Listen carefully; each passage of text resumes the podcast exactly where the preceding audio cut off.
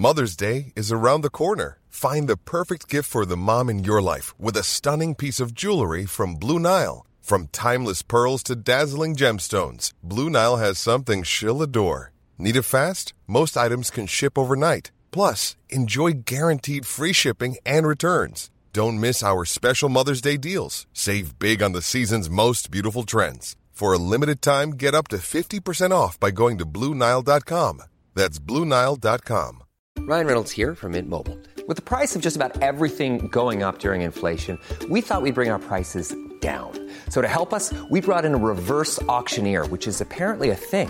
Mint Mobile unlimited premium wireless. Ready to get 30, 30, bit to get 30, bit to get 20, 20, 20, bit to get 20, 20, bit to get 15, 15, 15, 15 just 15 bucks a month. So, Give it a try at mintmobile.com slash switch.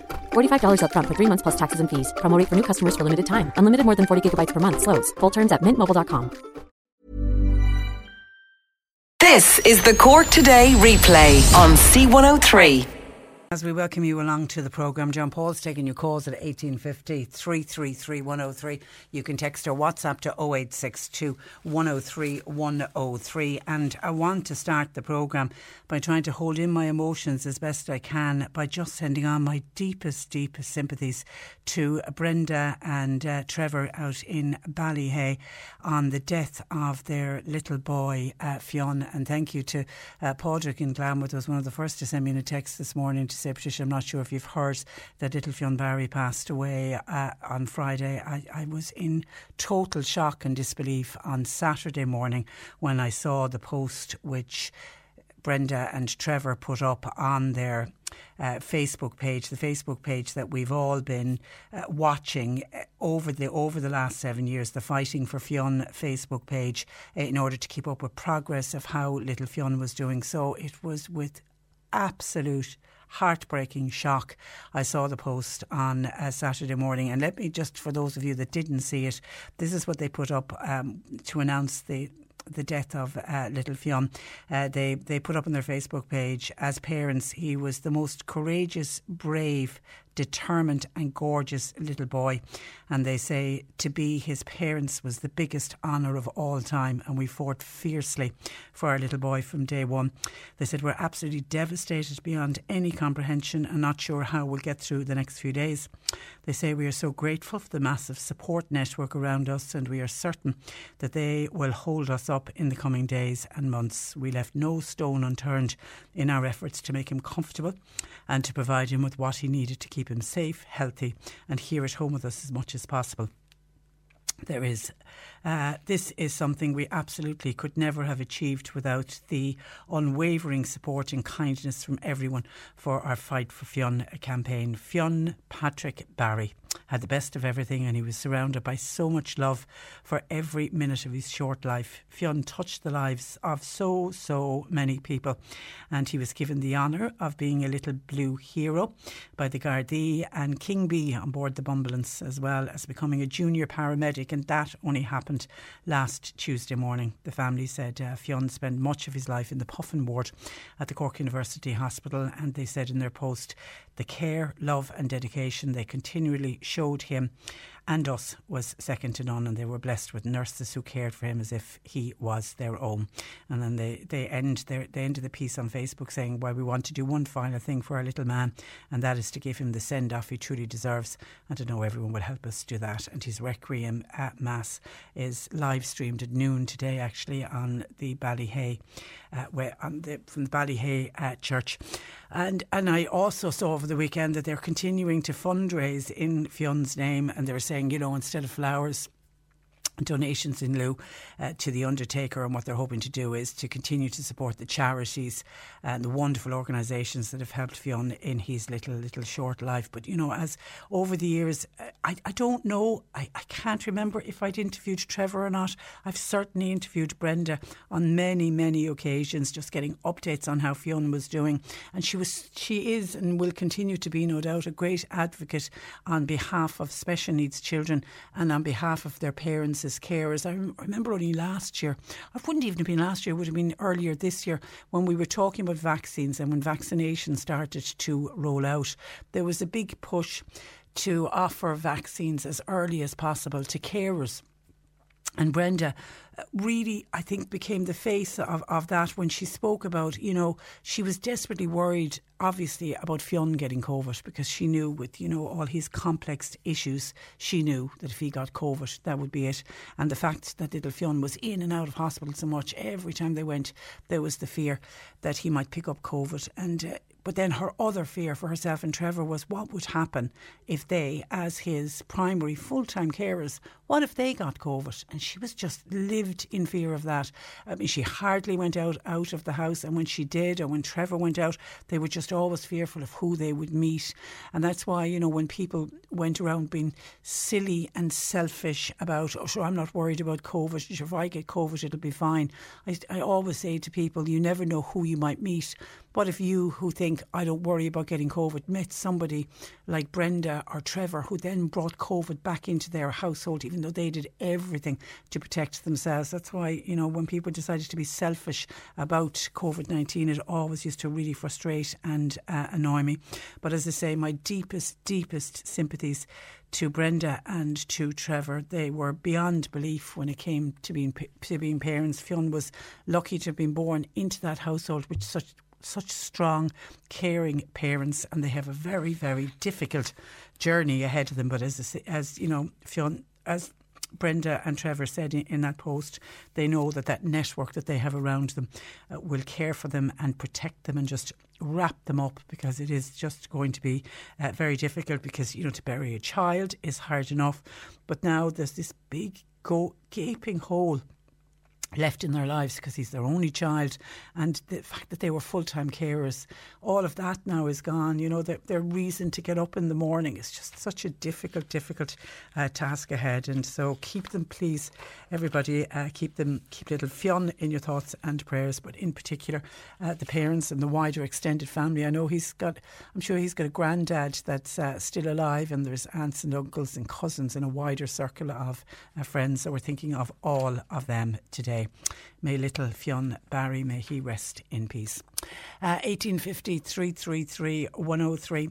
John Paul's taking your calls. You can text or WhatsApp to 0862 103 103. And just on uh, heartache, I suppose I have a very different uh, type, and it would be uh, remiss of me if I didn't start the programme by mentioning them as well. It's the, the girls the All Ireland Senior Camogie girls uh, yesterday. They put up such a spirited fight, and unfortunately, it just wasn't meant to be. And there's a picture on the front page of the exa- of the echo today of Aisling Thompson just on her knees at just at the very end of the match with you know just looking up at the skies her eyes thrown up to heaven and just you can see the utter sense of defeat and just going, oh my God, what more could we have done? But, you know, uh, and it was just a battle. It really was a battle to the to the very end, and I just thought it was a fantastic match to watch.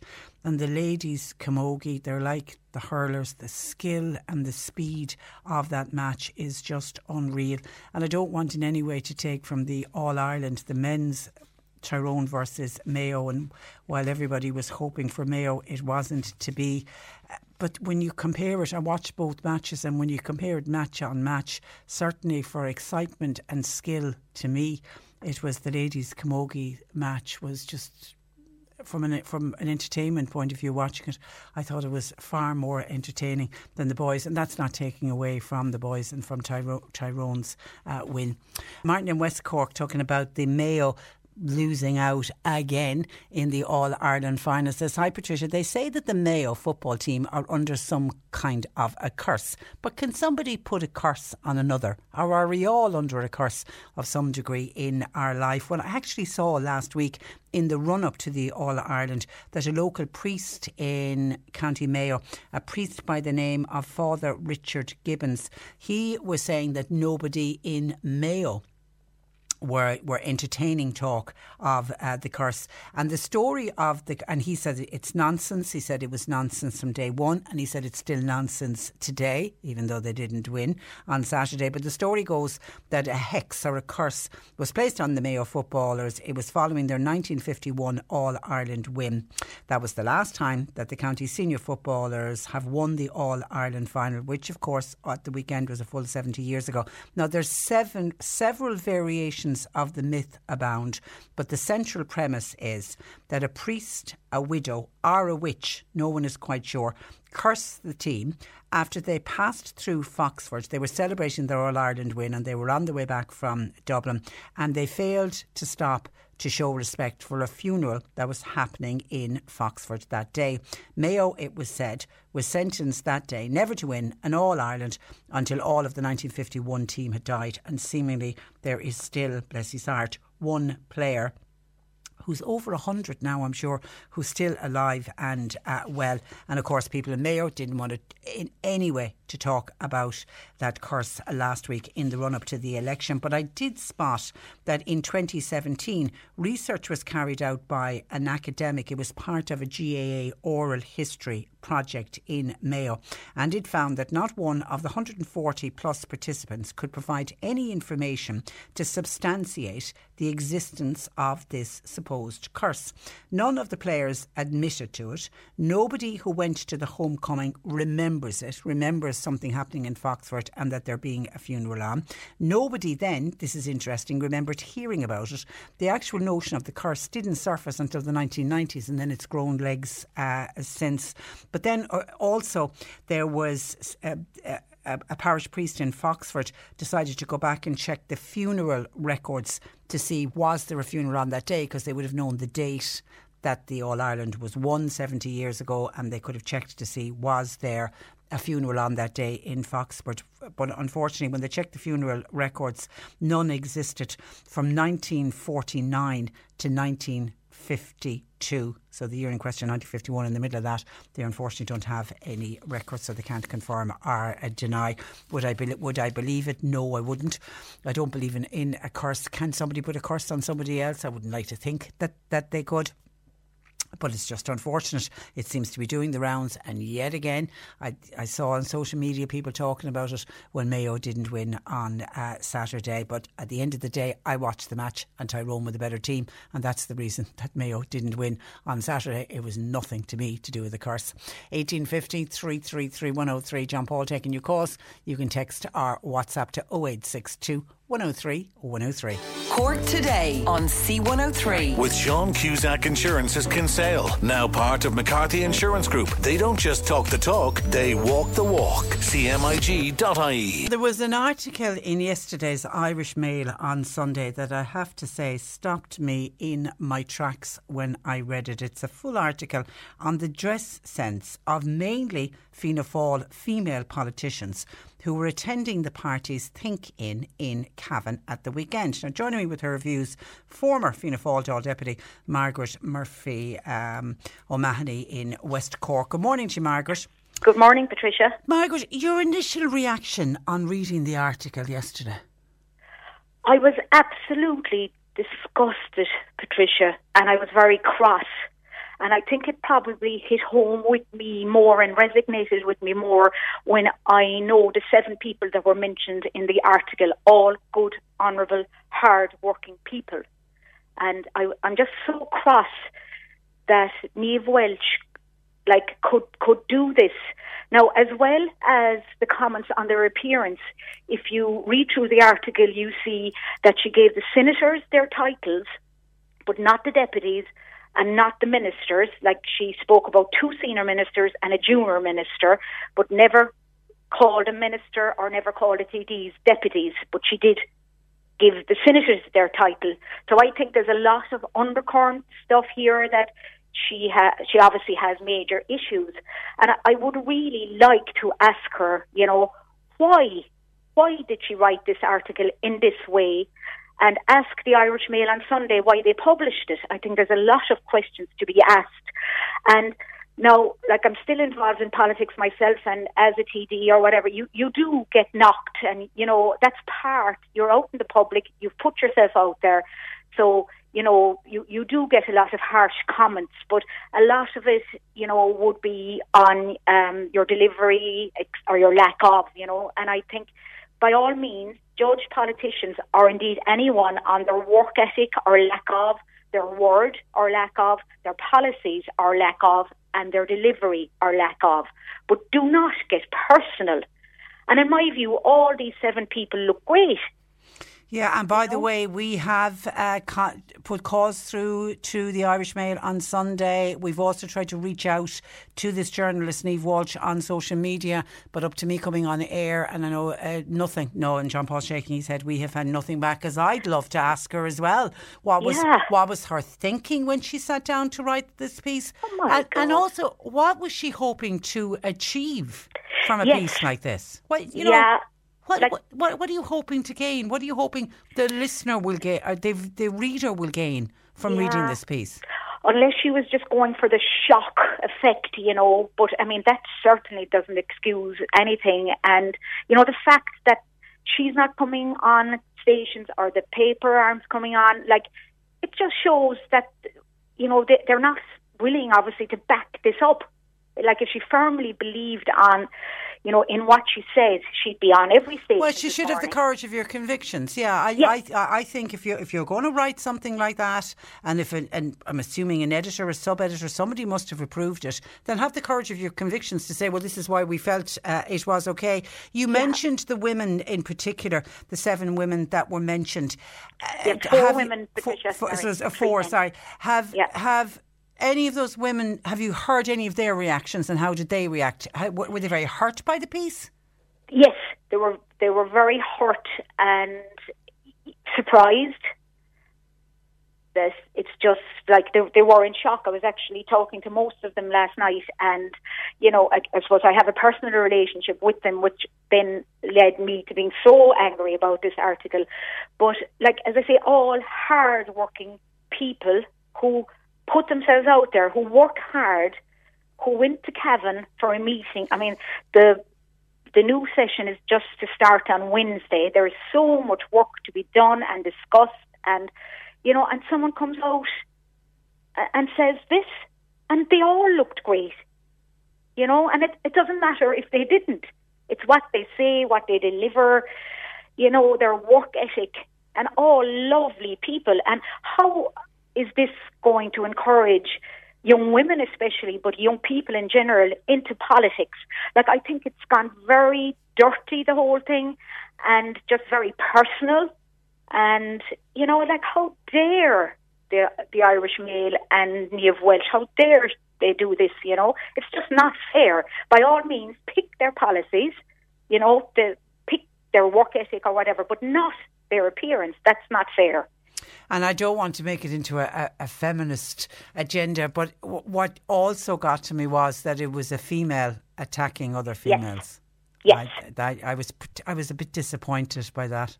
Yes, and like she kind of goaded the women on at the start of the article as well. You know, scalp her sister, you know.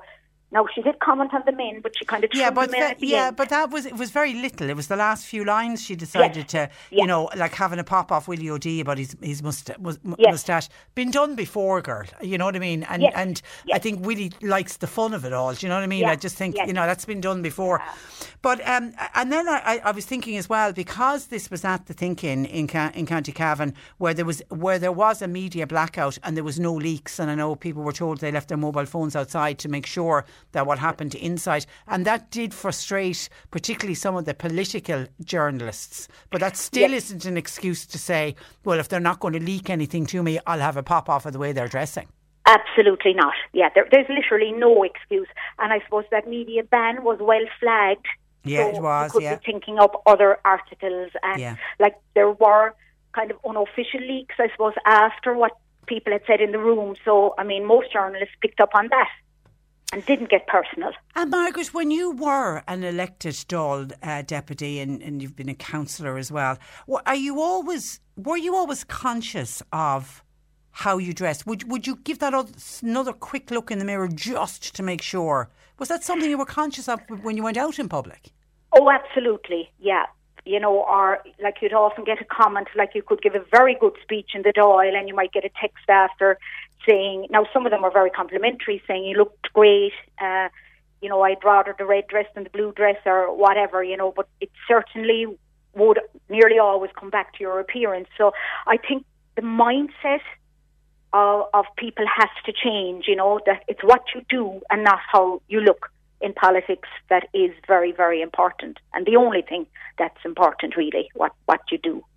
And we know it is a male dominated industry, and yet we are, and, and everybody in, in politics from high up to low down are always trying to encourage more females, and we know we need to have more females. Yes. But you see, you see something like this, and you think, what young woman is going to put her head on the chopping block to think every time I step out, somebody's going to be critical of something I'm wearing? Yeah, absolutely. Like it's just, and I mean, if you really went into the bones about something not being ironed, like that senator had to drive to Cavan, what she, you know. Mm. So obviously she's going to be sitting on the dresser, but it doesn't matter. Like the colours, um, you know, and and as I say, they all looked well. You know, and Yeah. fashion is very personal, and it's not that they rocked up in the clothes that they cleaned the house in, or you know, they were all very presentable, all clean, all professional looking, um, and all very good people, work hard working people. You know, I am just disgusted, and I really, really want to ask Niamh Welch and the Irish Mail on Sunday what did they think they were going to achieve out of this. Well, I've just been given John Paul's just given me an update from the Irish Daily Mail. They've they have answered the phone in the last five minutes. They say that the Sunday staff don't work today, that they work Saturdays. But somebody's going to call us back, and John, we've asked for a, an editor or a contact for Niamh. So if we get either or, we'll be we'll be on to you straight away, Or Margaret. do I'm ready. I'm ready for them all. And, and and the other, and just to finish off, the one thing that I really thought was a bit ironic as well, after her piece, because she did some other smaller pieces after the piece about the fashion sense of the Fianna Fáil members, she she dares then to talk about the hashtag Be Kind movement. So I'm thinking, girl, where are you coming from with this? Oh, Can you go back and look at your own and hashtag Oh, Be yeah. Kind? You know, if you've Yeah. nothing nice to say, say nothing at all. Absolutely. Okay. Such a good saying. Okay, listen, enjoy the rest of your Monday, You Margaret, too. and thank you for taking time out to talk to us. Good Thank you. morning to you. Bye bye. That is uh, former Fianna Fáil Dáil Deputy Margaret uh, Murphy O'Mahony. And somebody is asking me what page was that article? Where's that gone? Somebody's saying, uh, where we gone? Somebody says, what page on the Mail on Sunday was that article on? I don't know. It's one of those commentary pieces. I read it online uh, because yesterday, I think it was actually some of the TDs or senators themselves retweeted it. So that's how I managed to read the article. So I, I didn't buy the paper, so I didn't see it. So I don't know what page uh, it's actually uh, on. Um, 1850 333 103. John Paul taking your calls. You can text or WhatsApp 0862 103 103. Cork today on C103. With Sean Cusack Insurance's Kinsale, now part of McCarthy Insurance Group. For motor, home, business, farm, life, and health insurance, cmig.ie. A booster dose of a COVID vaccine has been recommended for anyone over the age of 80 and for residents of long term care facilities over the age of 65. Joining me with the views of Nursing Homes Ireland is uh, Tadhg Daly. Good morning to you, Tadhg. Good morning, Patricia. Has this news come as a relief to residents and indeed to their families? Oh, yeah, absolutely. This is very, very welcome news. I mean, we've been, I suppose, active on it for a number of weeks now, engaged with government and, and NIAC. So the decision uh, announced on, on Thursday last is, absolutely very welcome because we've seen that the effectiveness of, of the uh, vaccine does, I suppose, reduce uh, over time. So um, we're, we're just waiting on the uh, on the medical advice. So yeah, very, very welcome news. And now I suppose the, the challenge now is to is to make it happen. You know, And uh, these as as residents, possible. yeah, the, these residents, um, Tadhg, would have been one of the first to have received vaccines early on in the year, wouldn't they? Oh, absolutely. Yeah. I mean, you'll you'll recall that it was literally last uh, last December when uh, when the vaccine arrived in the country, and then in the first couple of weeks of January was the first dose. So um, most residents would have received their second dose by the end of January, early February. So we're coming into you know six, seven, uh, six, seven months now post. Uh, post the, the the second dose of the Pfizer at the time, so the timing is is is is, um, is important, and we also know that the uh, National Immunisation Advisory Committee are also looking at the, the flu vaccine and the possibility of, I suppose, dovetailing or coordinating uh, both the flu vaccine and, and the, the COVID booster uh, potentially, uh, you know, at the same time or, or, or around the same time, you know. Because flu vaccines are the next couple of weeks. They'll start flu vaccines, won't they? Usually will. in the end of September. Yeah, in September, early October, and I think the HSE, to be fair, uh, you know, obviously that doesn't happen overnight again. Um, you know, there was quite a bit of planning goes into that in terms of the national cold chain and whatnot. So that planning has begun, and we've a, a meeting with the HSE now on Thursday again just to, I suppose, get more information so that we can, um, you know, members can be can be ready and, and prepared for both the, the flu jab and uh, and the booster vaccine. So I know it is, it is very very positive news. I suppose the, the questions that we have put in as well, just uh, you know what they're saying is as you as you say in the introduction, there is the over 65s in nursing homes. I mean there would be a small number probably about you know 12 or 1500 people under 65 so I suppose there's a question mark over those and the other element that we'll be um, seeking some clarity on from NIAC and, and government is the issue of uh, healthcare workers um, well, it's you know, funny. I've literally had a question in saying, when you've Tadhg Daly on, could you please ask him what about the staff in nursing homes? We were also vaccinated early. Yeah, and that's that's that, that's the issue. We were kind of surprised, I suppose, in some respect that they that the staff and healthcare workers generally across the health service weren't included in the uh, in the list that was announced on, on Tuesday last. So that's a we'll, we have a query in on that, and as I say, we'll be meeting with with the HSE this uh, this Thursday and um, we'll be getting some further information from NIAC. But we would, we would, um, I suppose, expect that um, you know, based on the, the, the, medical or clinical advice, obviously, we would expect that staff would also be included in uh, any any booster uh, any booster campaign. Do you, somebody else is, is wondering her mum is in a nursing home. Uh, any idea on how the booster is going to be administered? Will it be the same as the way they did it for the original? vaccines? Yeah, again, uh, I suppose what what we know from talking to the HSE is that I mean, to be fair, the the, the, the vaccination rollout has been hugely successful. So a lot of the I suppose the architecture and, and the systems are in place to be able to do that. Uh, but we also know from members across the country that they're anxious to support the the, the booster campaign. So, uh, in terms of peer-to-peer vaccinators, uh, you know, uh, nurses in, in the nursing home sector would be well capable of delivering it as well. So that's a good uh, point. I, yeah, yeah, because yeah, all the nursing homes have nurses. They do absolutely, and you know we would have in some cases assisted uh, in the the rollout in the early part of the year. I mean, clearly in the early part of the year there was a lot more, I suppose, concern because it was all new for us. Um, mm-hmm. There was the issue around storage and, and, and you know keeping it at the whatever minus uh, 30 degrees, I think it was at the time.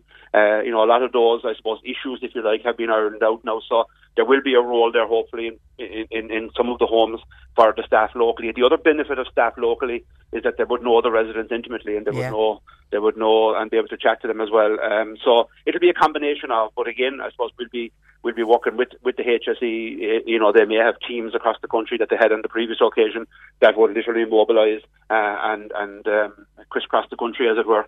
Um, because the the initial rollout, they came, they went into the nursing homes, didn't they, in the residential oh, facilities? Absolutely, and yeah. it'll be the same. It'll be the same on this occasion. It, will either be it'll either be delivered, as I say, by the staff in the nursing home or by by a team that will that will arrive. I mean, the National Ambulance Service were involved in the early stage uh, in terms of serial testing, and then the local um, community health organisations were involved. So it will be delivered in the nursing home, absolutely, and um, uh, then it's just a matter, I suppose, of you know maximising all the resources, um, whether it's the HSE or whether indeed it's the individual individual nursing homes. And the booster will be an mRNA, which is either a Pfizer or a Moderna. Is that regardless of what your first vaccine was? Uh, that's my information. Yeah, they, I know recently that uh, the advice we would have received from from NIAC was that the, the, the mixing, if you like, of of the different vaccines is not is not an issue. Now that may differ in some age groups. Uh, I, I, don't have the full information on that, but uh, what what we do know is that the, the, majority of nursing home residents and staff would have received the the Pfizer Pfizer BioNTech, um, and again, uh, it will be an mRNA vaccine, as you say in terms of in terms of the booster. Yeah, I think it, some of the staff might have got um, AstraZeneca, but certainly I think you're right. I think it was all Pfizer was used uh, initially for for the nursing homes.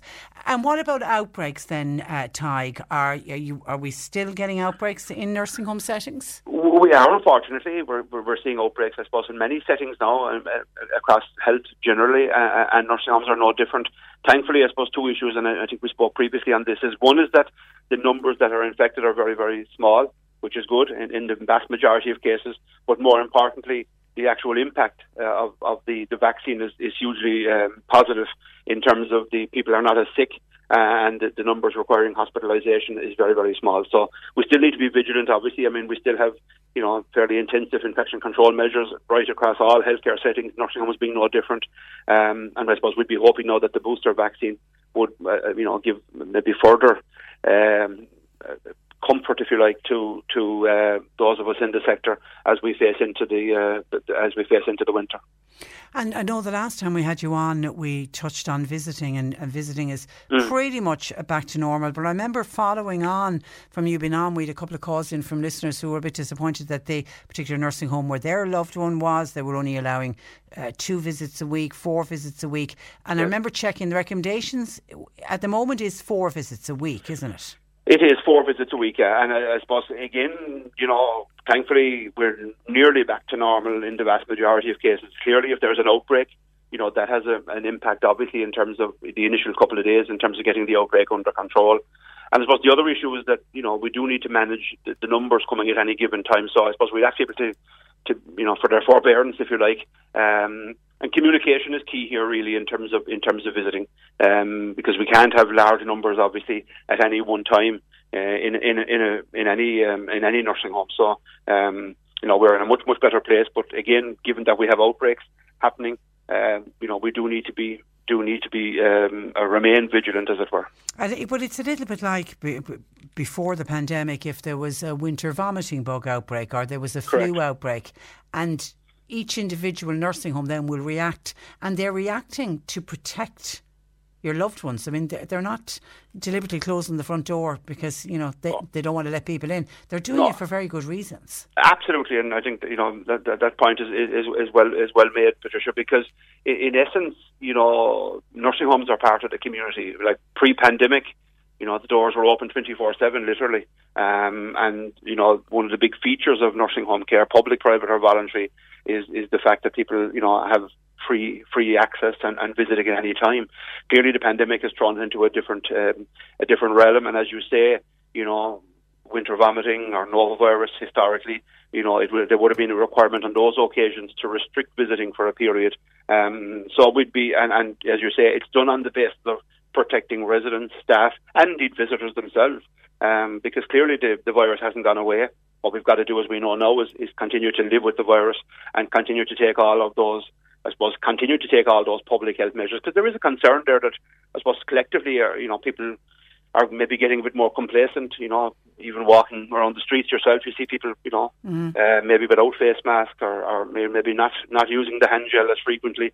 You know, we don't have that uh, luxury as a society, and I can assure you, in, in, in health settings, it's still, you know, people have when they come to work, their temperatures are are, are, are, checked.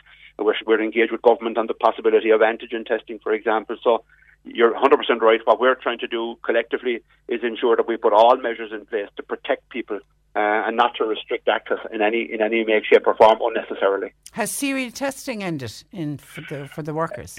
Yeah, there's still a number on, on serial testing. Yeah, I mean, you- you'll see again today where uh, it's reported that uh, you know the testing, the whole testing regime is going to be scaled back generally. So Yeah. S- similar in the nursing homes. Yeah, uh, as of last week, we were on, uh, I think, cycle 15, and um, you know the, the numbers were quite low. But about 200 homes across the country are, are still requesting test serial testing to continue. So that's out of out of 550 homes. So over half are, are off the serial testing program, and we expect in the coming weeks that the vast majority will no longer be doing serial testing. But we have engaged proactively with um, with the government and with the minister's office on the potential of, of the uh, antigen testing in, in, in areas again as another security measure, as another measure that could be that could be deployed. Yeah, you hear so many experts say antigen testing is the way to go, and for whatever reason, they just always seem to be uh, slow, slow, slow to move on. I, I really, I scratch my head. I just can't understand. It's Yeah. another tool in the armory. Bring it on. Absolutely, and that's Yeah. exactly the point. I mean, many members are using it already, but we'd like to be doing it as part of a national program Mm. uh, where we're, we have all of the standard operating procedures in place, all of the all of the reporting mechanisms. And to be fair to the HSE, we are moving in that space over the next over the next week, ten days in some areas, just to uh, you know run a program of antigen, and then we'll be able to reassess that, you know, in a couple of weeks' time with the notion of hopefully rolling it out uh, nationally because it is, as you say, just another another. Um, uh, tool in the in, in, in the armory, as you say. Yeah, anything, we can use. Listen, uh, Tadhg, pleasure as always. Thank you for that. Thank you Thanks for the joining us. Good morning uh, to you. good morning to you. That is uh, Tadhg Daly of Nursing Homes Ireland. I've been asked to mention that bingo is resuming in Buttevant Hall tonight. Much excitement. Doors will open at half past seven for an eight o'clock start. COVID certs will be scanned on arrival. And we've had a number of people asking, does anybody know the usual buses running to the Buttevant Bingo tonight? And I'm still awaiting confirmation on that. If anybody knows, are the usual buses pre COVID that used to run to pick up people to go to the bingo in Buttevant are those buses running. But the bingo is definitely going ahead, half seven for eight o'clock. Bring your COVID certs, lads and lassies, please. 1850 333 103. Coming up in the next hour, a fascinating book all about St. Bridget. Cork today on C103. With Sean Cusack Insurance's Kinsale, now part of McCarthy Insurance Group. Want great advice? You know who to talk to. CMIG.ie. You're listening to Cork Today on replay. Phone and text lines are currently closed some of your thoughts coming into us today. Tom was on to us from Bantry. They're having a little bit of a problem to do with a tennis court. He said there was a tennis court insta- installed in our housing estate in Bantry. And I don't know where exactly in Bantry this is, but I'm assuming locals know exactly the tennis court I'm talking about. Tom said there's a walkway around the tennis court that goes through the housing estate where Tom lives. He said the problem is there are willows growing nearby. And because they haven't been cut back, the willows are now growing into the tennis court to such an extent that people can't use the tennis court anymore. He said children are coming there wanting to play tennis, only to discover they can't play. He said these they, they are public tennis courts. He said it's an important amenity. We're trying to encourage children to be active.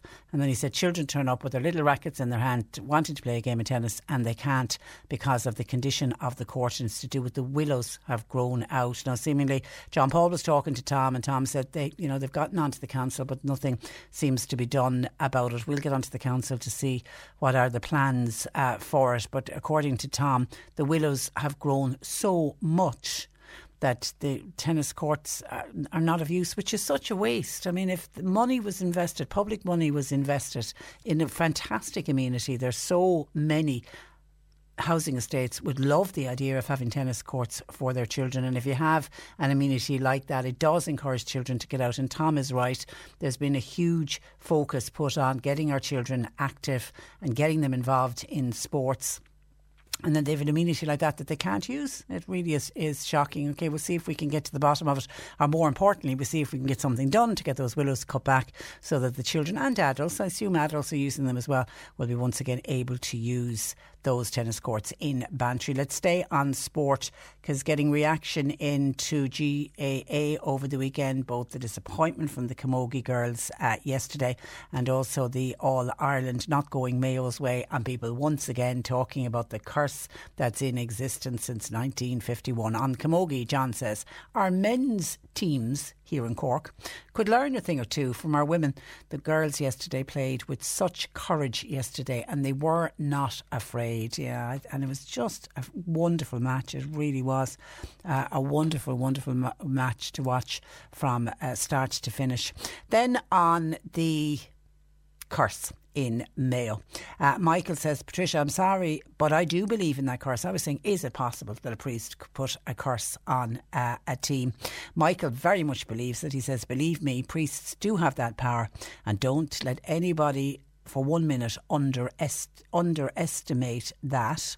Someone else says, Morning, Patricia, that curse is alive and well. Mayo won't win an All Ireland unless that last player from 1951 passes away. Uh, also, this listener has uh, says Croke Park left the fans onto the field. Did others notice uh, that? Uh, anyway, just go back to the, this poor last surviving member of the the team. I mean, God help him.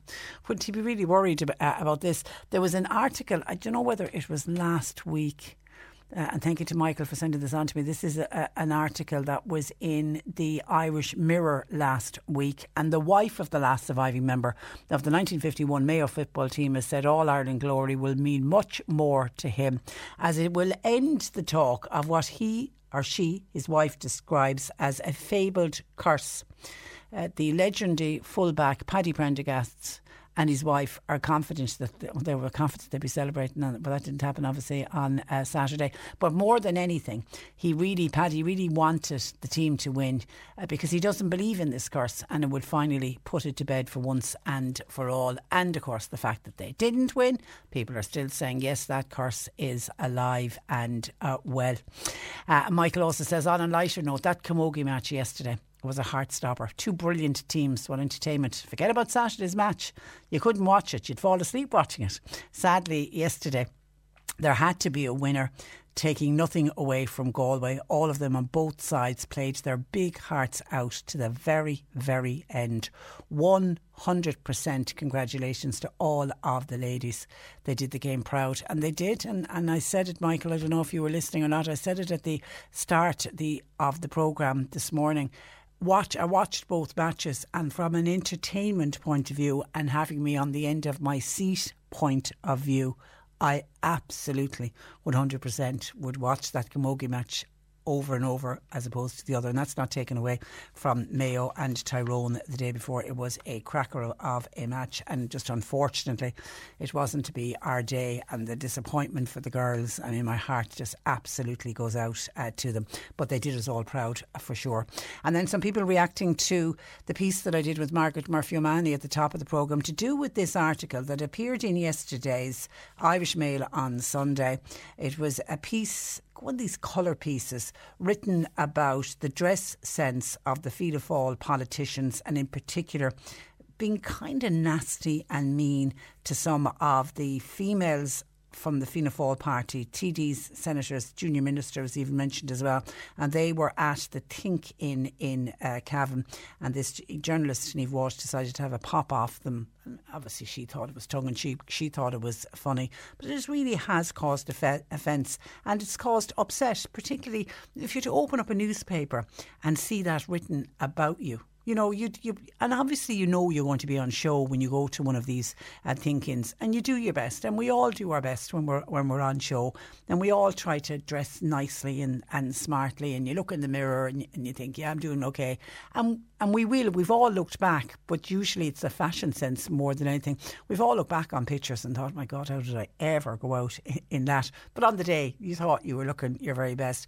But who has a right to pick on, you know, a group of politicians like this? It's just, it just, it just, the tone of it just seemed nasty and really, really unfair. And we're trying to reach out to Niamh Walsh because I'd love to uh, chat with her as to her rationale behind it and, and what was she thinking of. The headline was Fianna Fáil are failing to keep up appearances now she did she did have a pop off some of the men. She had a pop off Willie O'Dea, for example, and his blazer, and Barry Cowen. She had a go at him on his belly bulging uh, as well. And I don't know was it uh, and Darragh O'Brien.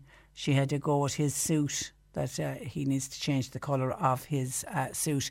But it was the females in particular that she was she was nasty uh, about.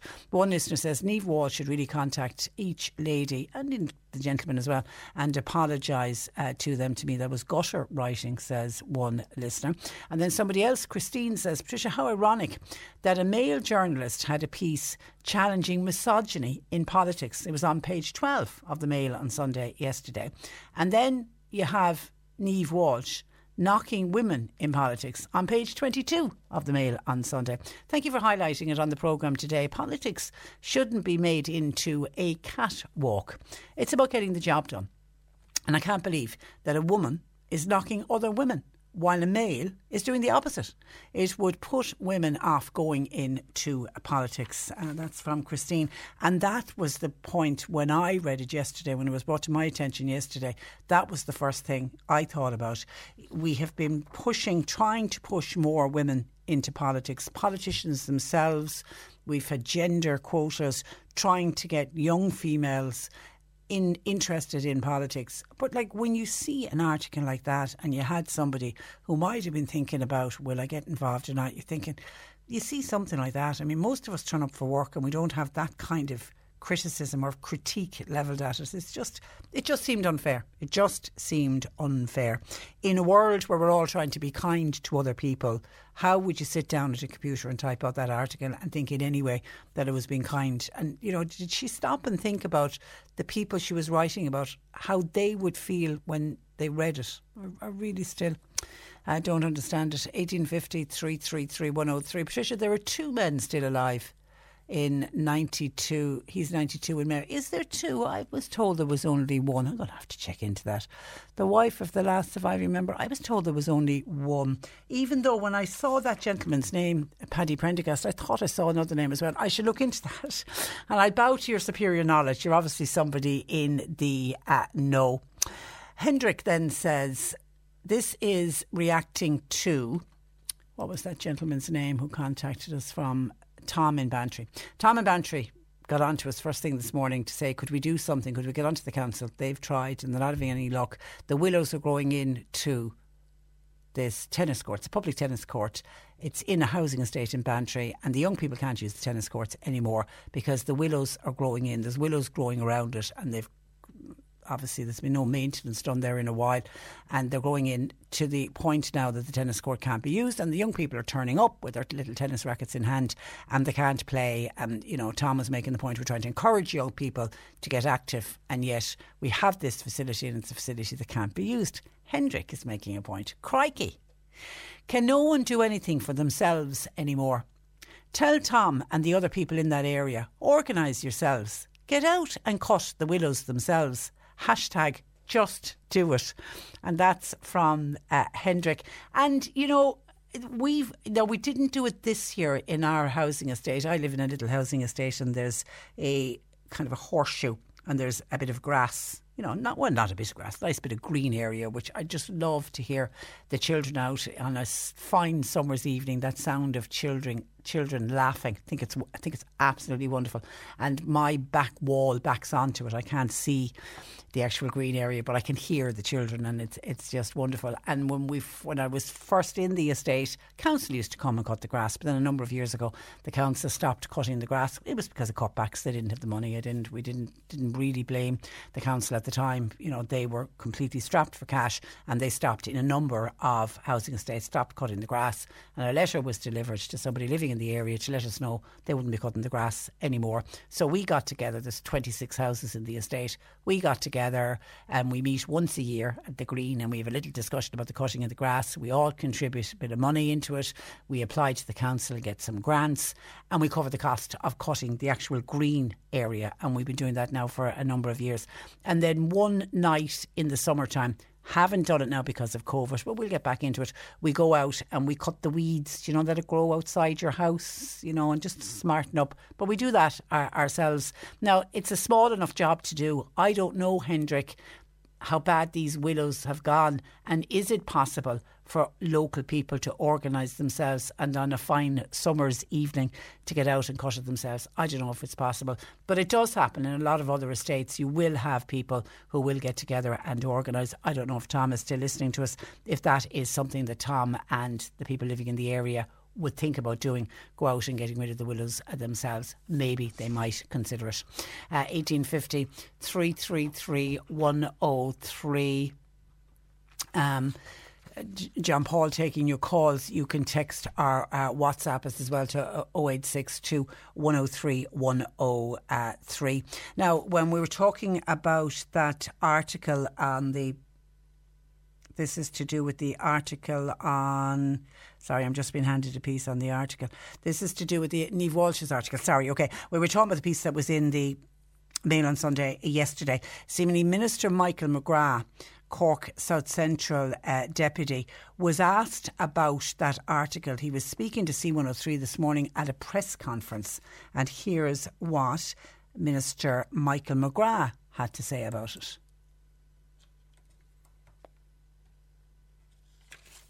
It's cropped at the side, but having read what I read, I didn't want to read any more, to be perfectly honest. And look, that has no place in uh, public discourse. And particularly the focus was placed on women. I mean, we have a problem in, in, Ireland in getting more women into politics and in keeping the women that we have in politics, to be frank about it. And, you know, people's dress code, their appearance uh, should have absolutely nothing to do with it. And uh, all of the Fianna Fáil women who were featured uh, in that article that I read, and they all look stunning uh, at the thinking. So it was like a ridiculous piece of journalism that I think was more about clickbait and getting us talking about it and from her perspective, she's probably succeeded.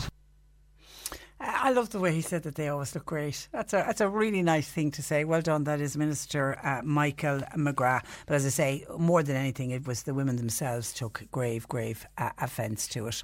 1850 333 103. John Paul's taking your calls. You can text or WhatsApp to 0862 103 103. C103 Jobs. Now, the Avondhu newspaper there in Mitchelstown, they're looking for a sales agent. You need to email your CV, please, to editor at avondhupress.ie and please mark sales position in the subject line. Full time person is wanted for tractor driving and farm work. That's for the North Cork area. Your own transport is essential. 086 807 1539. Pharmacy sales assistant required. It's for a busy pharmacy in Bandon. CVs please to victoria.hine at havenpharmacy.ie. And Longueville House in Mallow. They've got a vacancy for a kitchen assistant. Email your CV to info at longuevillehouse.ie. You'll find all the details and more job opportunities by going online now. Just go to c103.ie forward slash jobs for more. This is C103.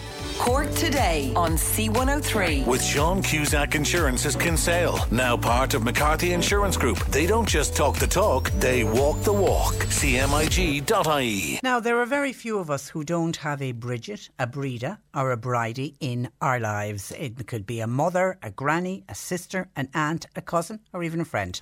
Many of these women were named after St. Bridget, and a fascinating book about her life and times has just been published by best-selling authors Colm Keane and former newsreader Una O'Hagan, who I'm delighted to say join me this morning. Good morning to you, folks. Good morning, Patricia.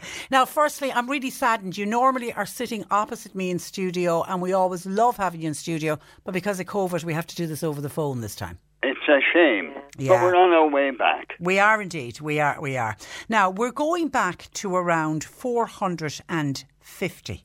What is known about the early life of Bridget? Well, uh, I might as well begin. We know quite a lot, uh, Patricia, and the main reason being is that her story is really well documented. Uh, a lot of the other saints, you know, like Brendan and Columcille and Ultan, uh, they wrote metrical verses about her, describing her life. And then all the great books, you know, the Liber Hymnorum, uh, which is in Trinity College, the Book of Lismore, the Bethu Brigte, all these books. It's amazing, really. There is more written about her than about any other Irish saint. And what we do know, and I'll be brief, is that, as you say, she was born around 450. We know she was born in County Louth, uh, uh, in a tiny little place up there called Faughart, about three miles from Dundalk.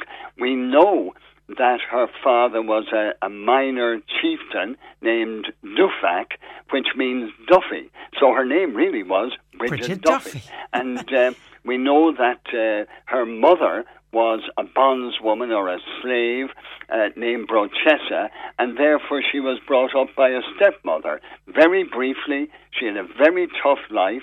Um, the stepmother didn't greatly like her, but she was good, kind, charitable, very attractive, very holy, and very independent minded. And that's what led her at the age of 16 to head off and become a nun.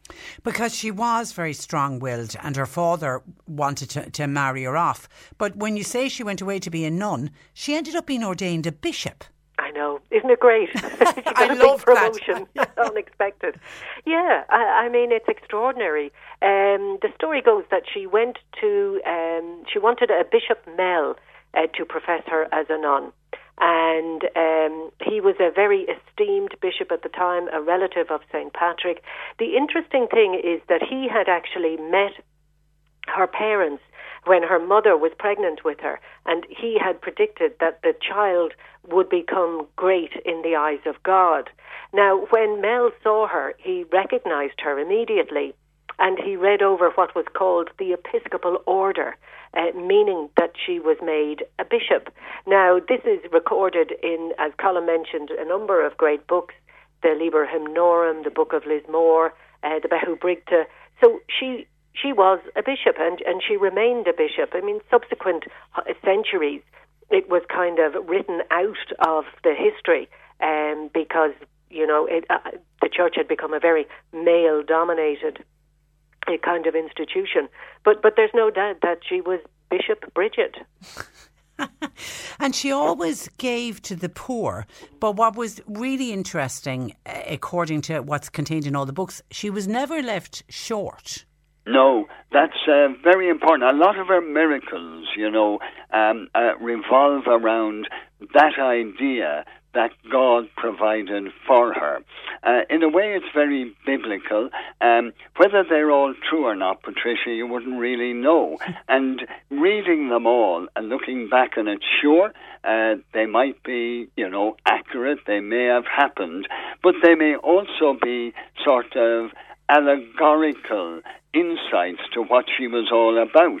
You know, it's a bit like um, when she would be able to provide feasts for people who are coming, you know, like uh, bishops, and they would say, God, it was a miracle what she would be able to put on the table. Now, that was said about my mother a lot. She could perform miracles with little food at home as well.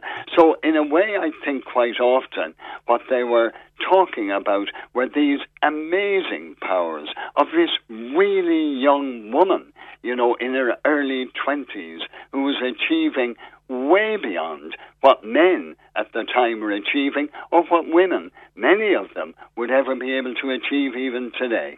And and Una, I was surprised to read that she was an expert brewer, uh, oh. but it was only then in your, and it was it was ale was what they drank. But it was only in, in your book I realised why she was an expert brewer. We oh, didn't yeah. we I didn't mean, have tea. Sorry, say that again. We didn't have tea in No, those days. no, that's what we drank without tea. It was always a very good question. What would we do without tea? We'd, we'd resort to the ale. And it, you're right, it was ale uh, because we didn't have hops at the time. Uh, otherwise, it would have been beer. But it was extremely important because it gave you calories. It gave you nutrition, uh, it hydrated you, and it was safer than water.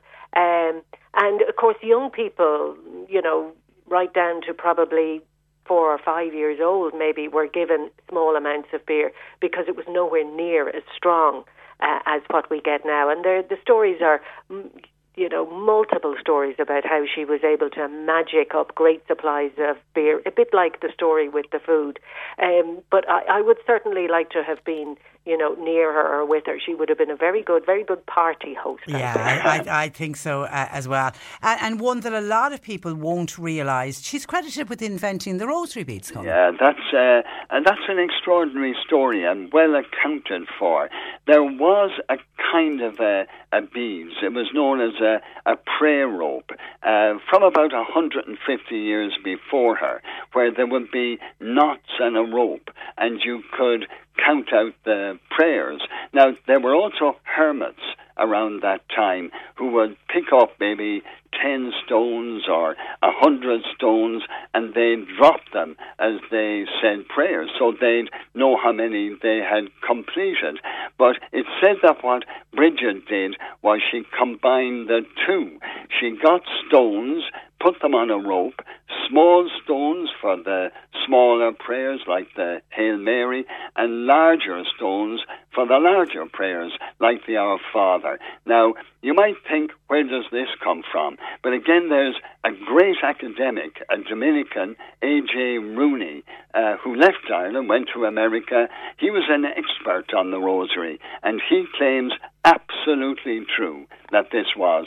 And there was another Abbe, Abbe de Saint-Moussi, born in the 18th century, and uh, he wrote that classic text on the rosary. And again, he said, not only did she invent them, but made them popular throughout Ireland. And then, you know, we we associate the shamrock with St Patrick, uh, Una, but St Bridget's cross. Everyone will identify that cross and know it's a St Bridget's cross. Oh yeah, and it's a symbol that has lasted fifteen hundred years. Uh, the story of how it came about um, begins with a, a dying pagan chieftain. He was in great distress, and his family called on Bridget uh, to ask her to give him some kind of comfort. Now she went to his house, and there were, of course, there were earthen floors at the time, and rushes were frequently used to keep the floor warm and dry and hygienic. And so she picked up uh, a bunch of rushes and started weaving them into a cross. And uh, he, the the chieftain, asked her what she was doing. And so she explained to him about uh, the crucifixion, about Christ dying for all of mankind so that we could all be saved. And the end of the story is that he, he was greatly calmed. Um, he died a Christian. And I think it's a wonderful use by Bridget of something from the natural world to explain a really difficult concept. Mm, a little bit like what Patrick did with the shamrock. Exactly. Yeah, Yeah. yeah. And and we all well I I still have a St Bridget's cross over my front door and there's a lovely story as to how I uh, how I got it. Elaine Crowley of Virgin Media Mm, fame. yeah. Uh, Elaine, of course, is from this neck of the woods, and her mother, Mary V, a wonderful, wonderful woman who was a primary school teacher. She used to make them with the children in the class, and every year, for years and years after she retired, she continued to make them. And she gave me one when wow. when I moved into my house, and it's over. Like I'm over 25 years in the house, and it's hanging up over my front door. And it was only this morning as I was walking out because it almost I left your book behind, and I went back to the kitchen table to pick it up. And as I walked out, I looked up and smiled and said, "St Bridget, we're going to be talking about you today." so there you go. Now, and she made a name for herself outside of um, uh, Ireland, um, uh, Colin, uh, Glastonbury, and also in Scotland. Yeah, uh, she was an amazing woman from that point of view. Uh, you're talking about a long time ago when it was very difficult uh, to even go to England. You had to go down through a fairly rough Ireland, you know, wild rivers. Uh, there were bears around, foxes, um, lots of forests, and yet she made it across, as you say, first of all, to Glastonbury, and uh, she went there because it was a great centre of religion and prayer, one of the best in Europe, and. Uh, uh, very interesting. She had a huge impact over there. Um, if you think about it, she landed at a place called now St. Bride's, and she came into St. Bride's Bay. That's what it's called now. Uh, she travelled around there, and Bristol uh, probably comes from Bride's Stow, meaning Bride's Place. And there are so many places. Uh, if you look around, Patricia, in a, a map in Britain, you know, there's Bridgeport and Yeah. Bridgehampton, all these places named after her. And then later, as you say, she went to Scotland and she landed at a place called now West Kilbride, named after her. And there are so many places and people, you know, named Kirkbride or Kilbride, and people called MacBride uh, in Scotland. So she left a huge impact wherever she went, including in both those places. Yeah, and I should have said at the outset that while the book is called The Book of St. Bridget, eh, and it details everything we're chatting about, about Bridget's life, but it also goes much further than that. It's a social history book as well, and it also, you've, you've reflected really well, both of you, on how the impact Bridget had many, many years after she had died. Uh, Una, the, the wedding, the tiered wedding cake, I think is an incredible story. It is actually. We were thinking of calling the book Bridget and Beyond. Ah, yeah. I mean that it, it is. It, it does carry her. Her influence is enormous. And the tiered wedding cake. I mean, how many millions of tiered wedding cakes have been made in the the intervening centuries? It began in uh, the 1770s in London. There was a young chap called William Rich, and he was a pastry chef apprentice. And he was young, he was in love, he was getting married, and he wanted to make something special for his bride to be. And it so happened he was walking along Fleet, Street in London and he looked up at a church there called St. Bride's Church. And it has probably the most beautiful steeple in London. And it's held up by little pillars as it narrows uh, up to the top. And he looked at it and he thought, I, I can make a cake like that. And up to then, you know, cakes had been flat and maybe a little bit of icing. Um, but I mean, there have been millions of um, tiered wedding cakes since then. I wouldn't be surprised if you have. Yeah, everyone did. We all, yeah, yeah, and even, and even they're to this day, beautiful. and and st- and still today. And that church, that's known as the Journalists' Church. That's right. Yeah. yeah, yeah. I mean, they were so because it was right at the heart of the printing industry in in Britain, going back from the I think the 1500s, uh, right the way through. Unfortunately, there are not as many, or I don't think there are any newspapers left there. They're No. all out, scattered all over London, but Yeah, uh, yeah. still known as that. And then the well-known phrase, column, grey old biddy. yeah, the great old Biddy, like like Minnie Brennan of the. Well, I'll I'll stop you there before you talk any further because we have a little clip from Ah. Minnie Brennan. Well, now, tell us, uh, Benji, what are you going to call the child? Well, I'm afraid that's a sore point, Minnie. Well, I don't see anything wrong with Benji. Oh, Mary dear, Benji, uh, Benji Mum was all right for a child's name when you were a little girl, but uh, it's terribly old-fashioned nowadays. Well, I think it's rather a nice name. Thanks very much, Mrs. Howard. Would you ever let the mother speak? She can't get a word in edgewise. I'm calling him Brendan. Brendan. Yes, that's a very nice name. I like it. Uh, Mary dear, was there ever a Brendan in your family? Because there was never one in Tom Riordan's. Not that I know of. It doesn't have to be a family name. I just like it. Hmm. I was just wondering, she must have known somebody by the name of Brendan, child dear. I was just wondering where the idea came from. That's what I was wondering too, Minnie. Very suspicious. And the way the way Minnie is stirring it there, I mean, you, and you would you would have listened to that and said, "Would you go, look at Minnie? Isn't she a right old biddy?" Exactly. Now, you know, it's very interesting. She was wonderful, really. Annie D'Alton uh, was the actress there. And the whole idea, I mean, the gossipy old biddy, uh, that came from Irish girls who emigrated to America, a lot of them called Bridget, and that was reduced to Biddy uh, for many of them. And when they got there, they worked as housemaids, and they weren't very good at it. They came from mud cabins, they didn't know about cooking, they didn't know about housework, uh, they didn't know decorum, you know, not to go in the front door or up the main staircase, things like that. And they got a bad reputation, and they were called Bridgets. And when they got older, if they were still working in the house, you know, they'd be maybe a cook uh, below stairs, and they were called old biddies. And the reason for that being that they knew everything. They knew about the master, what he was up to, the mistress didn't know it, and vice versa.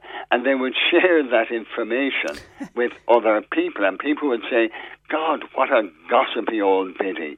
and we had that classic one in Minnie Brennan for, what, 15 years Yeah, on yeah. television, and she was wonderful. And and and we, I, we still use it today. It's a phrase you would hear used today. Oh, absolutely. You know, she's yeah. such a and gossip. Colm was in contact with a friend of his who's much younger, actually, and he was saying, "Yes, I remember some old ones, and there are some, uh, you know, younger ones too." but the interesting thing, um, Colm did an interview with Wesley Burrowes. He was the writer of the Riordans, and he summed up you know, Minnie's destructive powers very well, and her powers of observation. You know, if there was a, a, a coat of paint on the gable wall, a new pair of curtains, a strange car from Dublin, a priest calling to the house, all these were clues that were gathered together by Minnie or any old biddy. and of course, she had to share the information. Frequently got it wrong Yeah. as well, but But loved, but loved uh, But loved sharing in it. a way, yeah. Uh, Una, uh, uh, one that made me laugh out loud was the, the League of uh, St Bridget, which was uh, the the indecent and immodest fashions. With one regional newspaper, they were talking about the way uh, young women were starting to dress, and he said, "We will shortly have our young girls going about with not enough clothes on them to save a moth from starvation." Oh, so the, the League of St Bridget. Oh yeah, and it was taken very seriously. Uh, now you have to remember the fashions at the time. It was the 1920s, um, so they were nowadays compared to nowadays. They were relatively long uh, frocks. They were loose. They had a cloche, cl- wore cloche hats, bobbed hair, but these were seen as being oh, I mean, just beyond the pale. And if you wanted to join the League of Saint Bridget, you had to sign a form saying that you would not wear any indecent fashions, particularly imported indecent fashions. And this was ta- taken up with great alacrity by the hierarchy. And in fact, I think it was the Archbishop of Tuam who came out with the bright idea that Irish women should follow what Bridget wore, which was a white robe. Oh. Now, I cannot imagine any Irish woman giving up her chance to follow the latest fashion to wear a white robe. It Uh, you and I would be wearing white robes Abs- now. absolutely. Um, uh, from my listener says, um, "Hi Patricia, I have a St Bridget's cross that my son made in school around 40 years ago. Uh, it was a local school near Fermoy. I bring it out every year, and I put it out for St Bridget's Day, and I leave it out for the month. And it's from a Fermoy uh, listener. Lots of people saying that they have the St Bridget's cross at home, whi- which is gorgeous. Do we not celebrate her though enough today? Should we Uh, be celebrating her more? Yeah, we don't, in a way, celebrate her. The only point I would make about her, Patricia, is that she still is everywhere, that we just don't notice her. Uh, if you take a drive, no matter where, um, you know, there are schools in her name, holy wells, people that you bump into called Bridget Bride, Breda Breed, or Biddy, or whatever. Um, you know, she is, uh, I can think of Kilrossanty down in Waterford. Uh, the parish hall is named after the church, there's a holy well, the school, patron saint of the parish, and a lot of people are not really aware of her presence, even with Gaelic football teams and so on. And like in Cork, um, we were in Cork recently, came across St. Bridget's Street. Uh, I was in Midleton actually one day driving along, glanced to my right, and there was Scoil Bhríde on my right. Yeah, we've a lot of skull breeds. We've a lot, a a lot, of skull breeds. Okay, you've done, you've done Padre Pio. You've had the gorgeous book about Saint Teresa of Lisieux. Uh, we loved the one on on Bernadette. Now we've got Saint Bridget. Who's next, Una? I wish you hadn't asked me that. Now, I, I think there is an ongoing debate over whether there will be another book. I think Colm should answer that one. Colm, will there be another book? Uh, we we have a very clear answer to that, Patricia. Absolutely never. Uh, You, no, you've said that We before. said that before. Yeah. yeah, you've said that before. There'll always be another. They're such. they are really, really de- uh, delightful reads. D- did you write? Did, did, did this take up a lot of the time in lockdown? I w- when I was reading it, I was wondering. I could see picture the two of you at home. I know, Una, you're more the researcher. You're the one with the head stuck in the book doing all the research. Yeah, it was. It was g- a great help during lockdown. But you know, in a way, writing a book is like a lockdown. You know, you you shut yourself away in a room. You it you sit down. You try and uh, concentrate, and you do the one thing, and you try and you know get away from any distractions. But this time, there were absolutely no distractions whatsoever.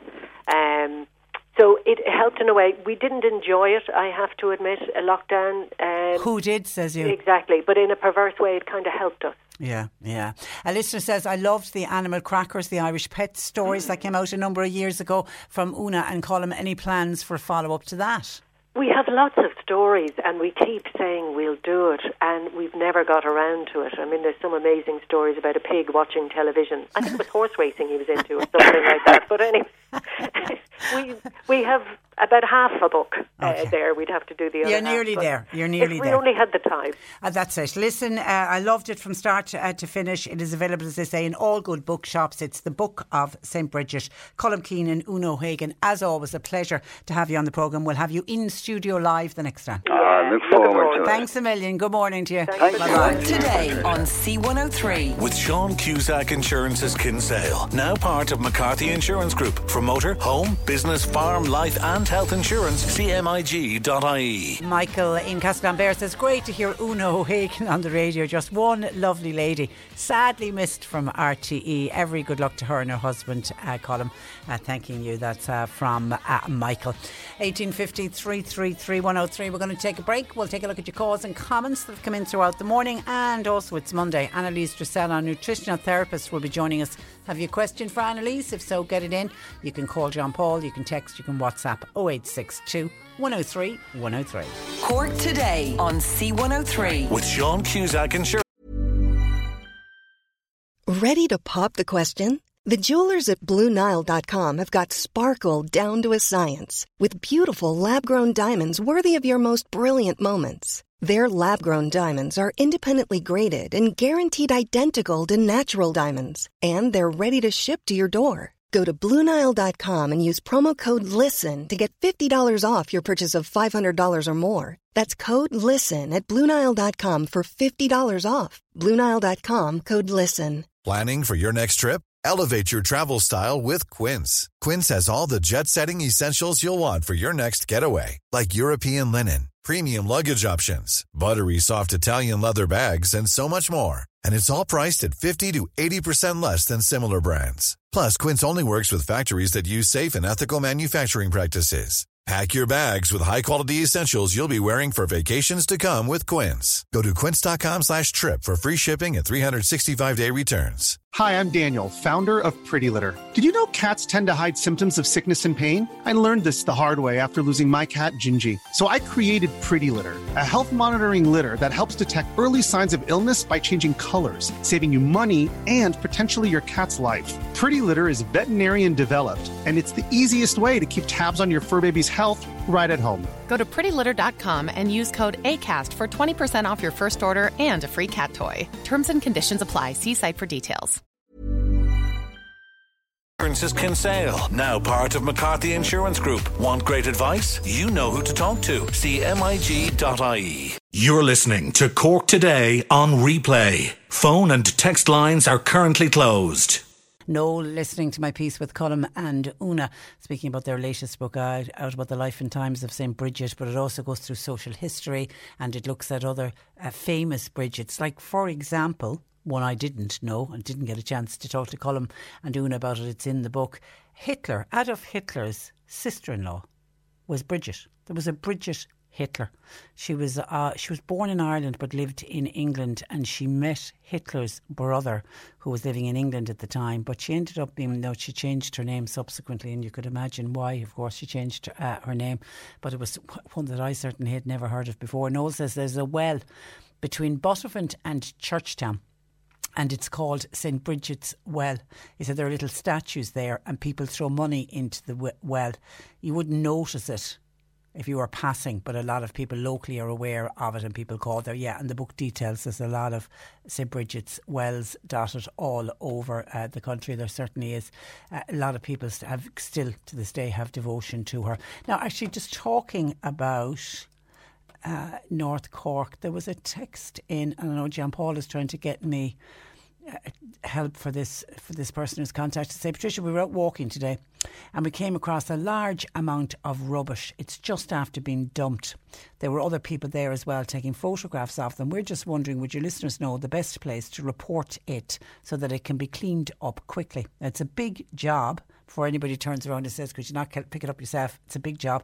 A lot of baby stuff. There's an oil tank. There's a tumble dryer clothes, shoes, etc. Now, the people who've dumped the rubbish uh, didn't go to a good job to conceal who they are because there are names and addresses there. There's bills, there's phone numbers shredded, but it's very easy to read the information.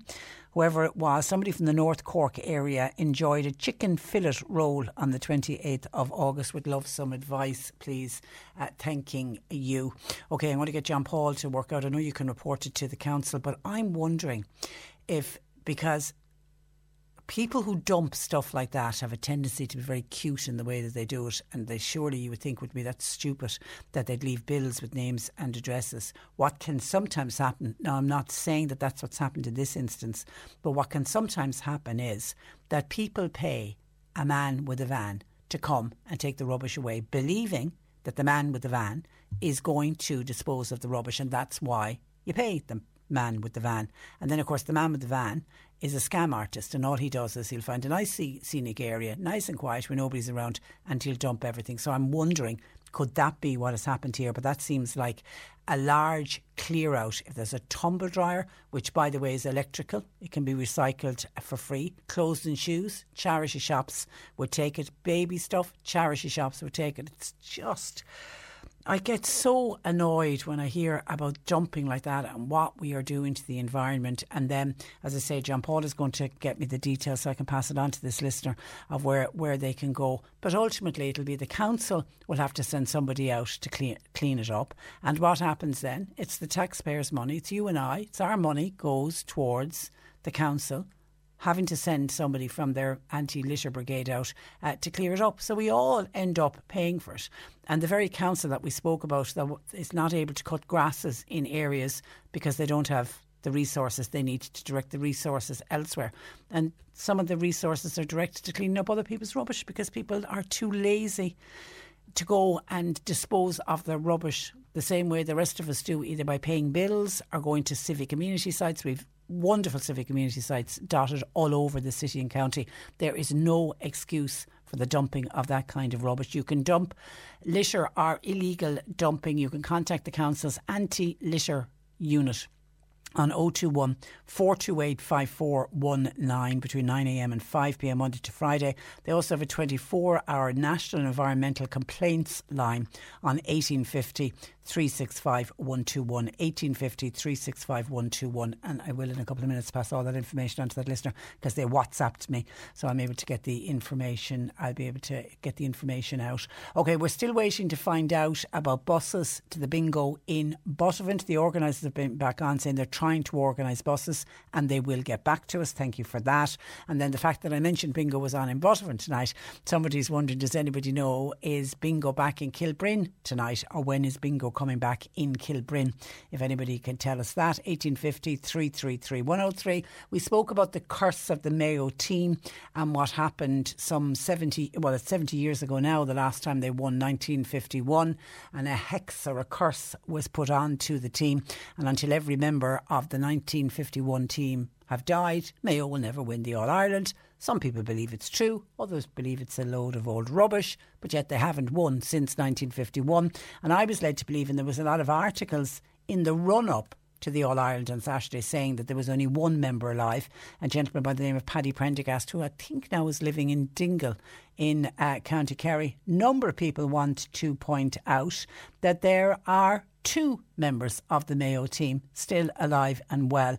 Now, one listener is making the point that one played and the other was on the panel that day. So whether the one on the panel counts or not, so maybe that's why a lot of media coverage last week in the run up to the All Ireland was focusing on Paddy Prendergast because Paddy Prendergast played on the day. Uh, Joe in Ballyhea is saying that Dr. Mick Loftus is the second survivor. Oh, was Dr. Mick Loftus on that team in 1951? But somebody's pointing out that it was Dr. Mick Loftus then must have been on the panel and didn't actually play on the day, whereas Paddy Prendergast did play on the day. And still getting in an amount of calls and comments and issues to do with that article that was in the Irish Mail on Sunday yesterday, the article that was having a pop off some of the females and some of the males, but the, the Fianna Fáil at the thinking in County Cavan and having a go at them about the way they uh, dress. Uh, Patricia, about the article on the paper, it must not be complimentary the way you're talking. Yeah, I'm not going to read out what she said about them because I think it's just it's just uh, too mean.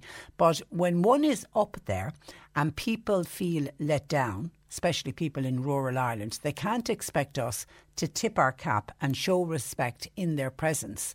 They say one thing and they'll do the exact opposite. Okay.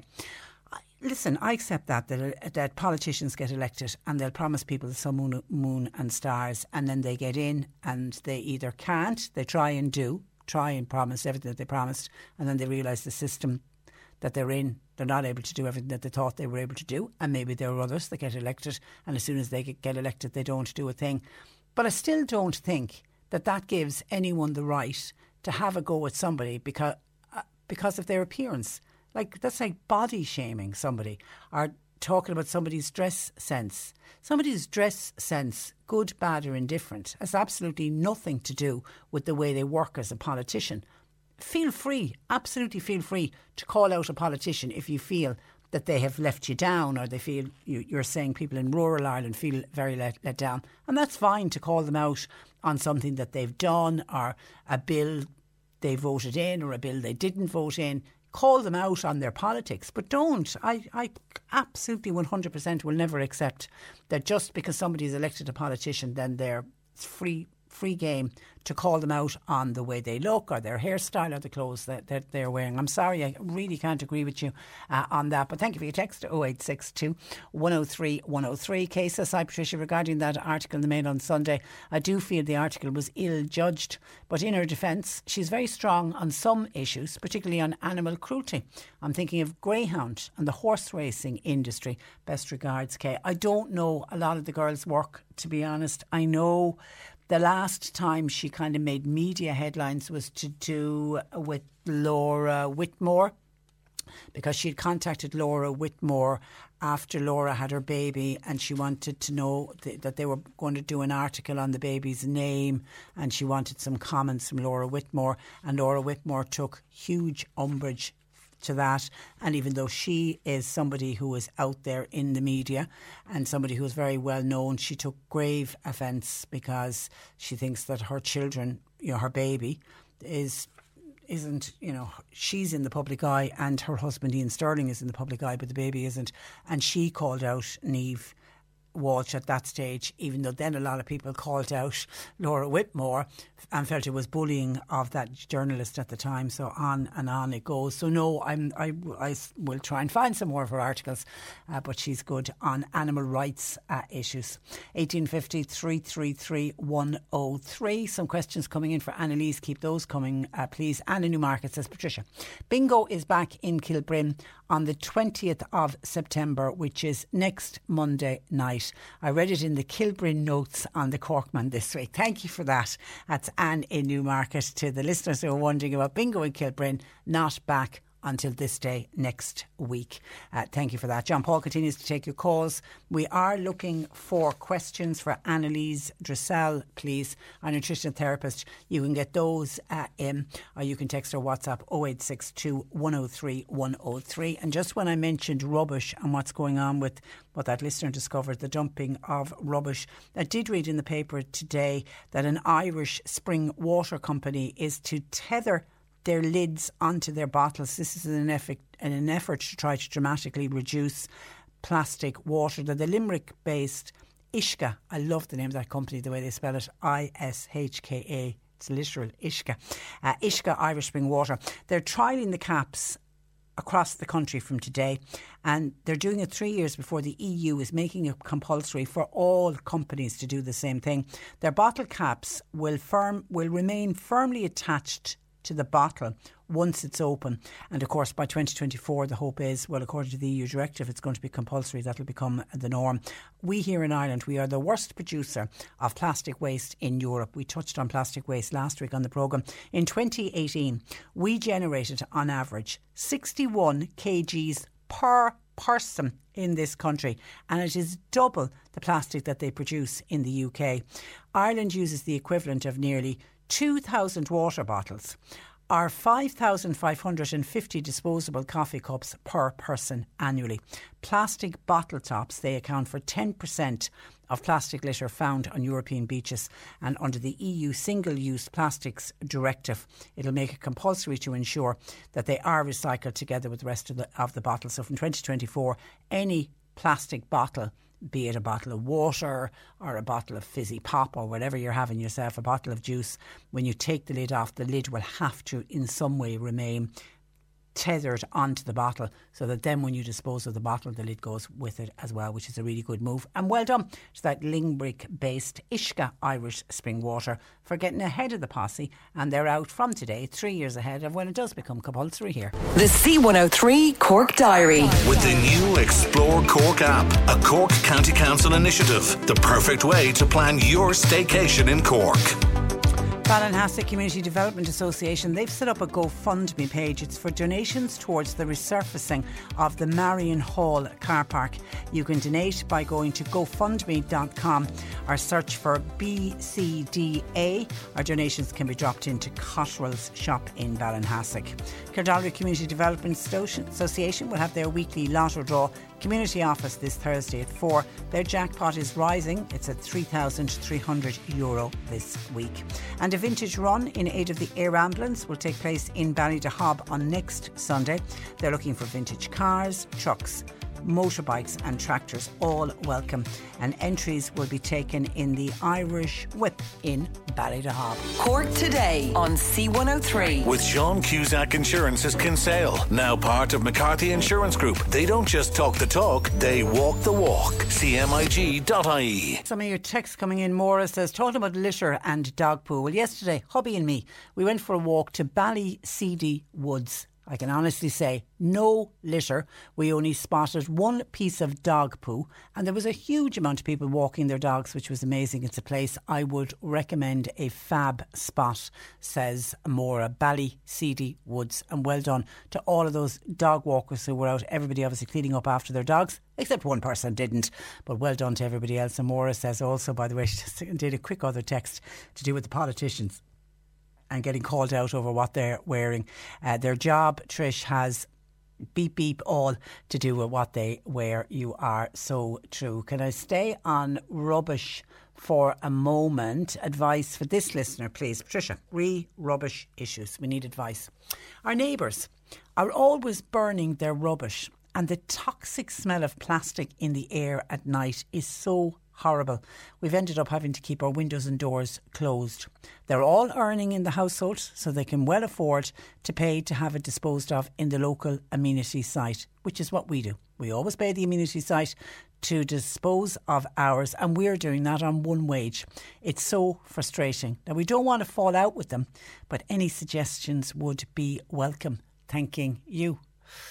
Oh God, that is tricky. Uh, I mean, have you tried talking to them? Can you? Ex- I mean, if you're getting the toxic smell, they're also getting the toxic smell. But do I assume they're willing to put up with it so as to save money on paying to dispose of their rubbish? Is that their uh, philosophy? But it's, and they're obviously. Where are they burning the rubbish? Are they burning it out the back? Are they burning it in, in an open fire? If they're burning it in an open fire, they're putting themselves at huge risk as well because any kind of plastic like that, that toxic, it, besides toxic smell, it's the fumes are also toxic as well. I certainly wouldn't like to be in an area very close to something like that being burnt. Anyway, I'm sure you're not on your own. I'm sure there's others as well I've had neighbours doing a similar thing. I would love to think that you could have a chat with your neighbours and point out what's going on and get them to see sense but I know it's hard to confront neighbours, and as you say, you don't want to fall out with them. You've got to live beside these people. If anybody else can offer words of advice to our listener, please, we would love to hear from you. In the meantime, let us put the shout out to people who are burning rubbish. Please, will you be mindful of what you're doing to the environment, but also mindful of your neighbours and the effect that it's having on your neighbours' uh, lives? Hi, Patricia. I got one of those calls to my mobile just now uh, from an 089 number. I answered with a lady saying that it's obviously it's an automated saying this call is from the tax and customs. Please bless blah blah blah. I hung up immediately. Just to let you know, says Sheila, this is the first such call I've received to my mobile. I get lots of emails though. Thank you for warning us about them. Yes, they're still doing the rounds. Uh, if you have a smartphone, Sheila, try to back, block the number. But I can tell you I hate to be the bearer of bad news, but you'll be very lucky if you get away with only getting one of those calls. You will continue to get more of them. It seems to be the the routine that follows. Once one is received, you will get a flurry of them, and then you get a period of time where you won't get them at all. I know at the weekend again I was the one saying that I had never got the text message saying you've got a parcel due for delivery, you know, from DHL or from An Post.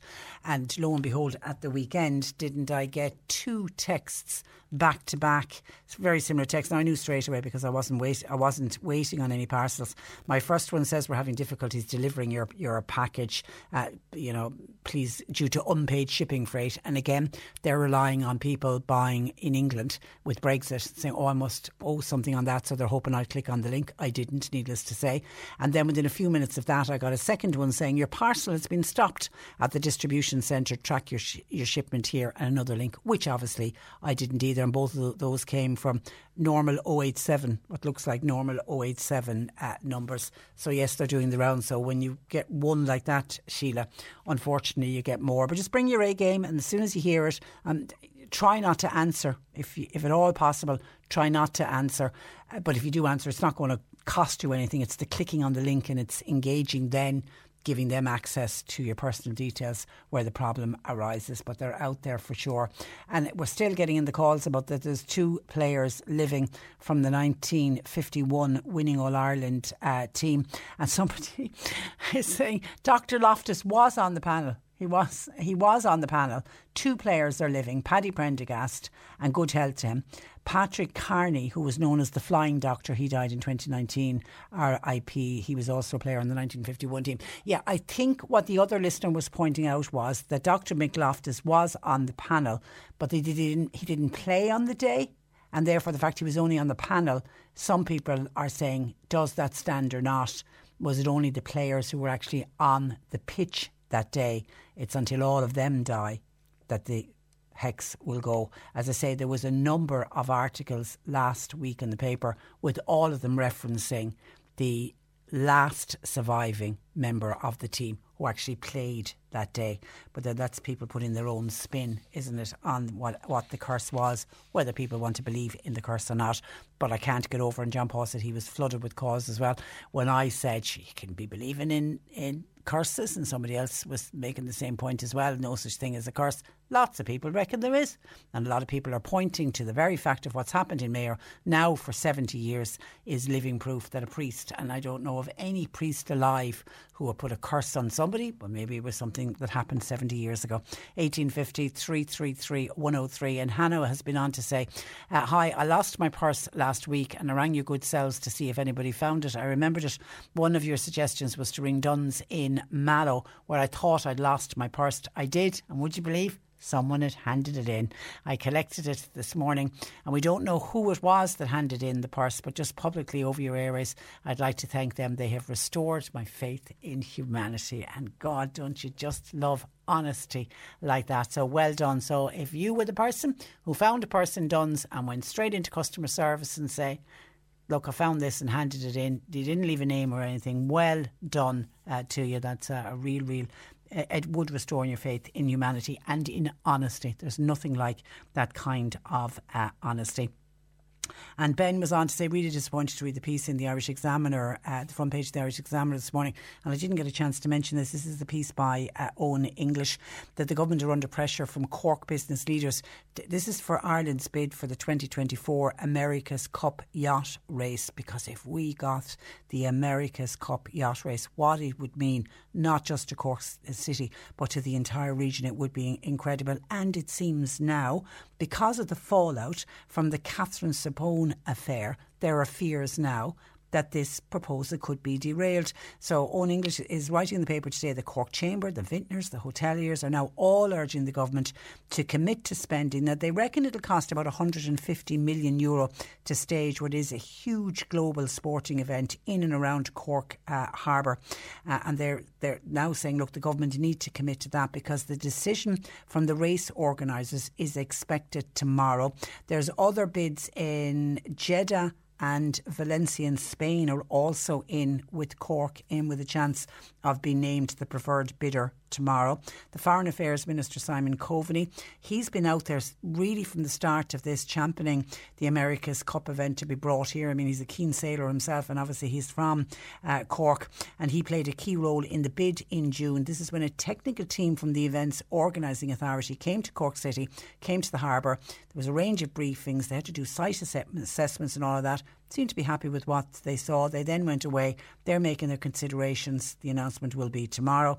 However, with Minister Simon Coveney facing a vote of no confidence in the Dáil this week, arising out of the Catherine Zappone affair, the race authorities, which are based in New Zealand, seemingly are monitoring the political fallout here closely.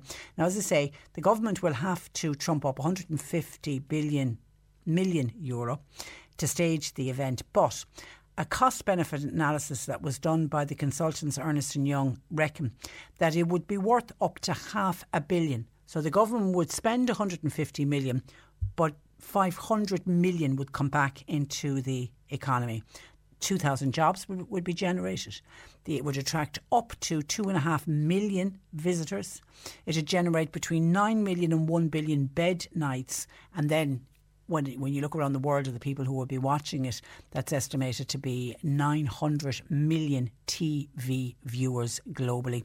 A government spokesperson said that the cost benefit analysis is still under consideration as part of due diligence process and all of that. However, according to the, the Irish Examiner, has learned that the race authorities wrote to the Taoiseach and to Minister Coveney last week, setting out their plan to nominate a preferred bidder tomorrow.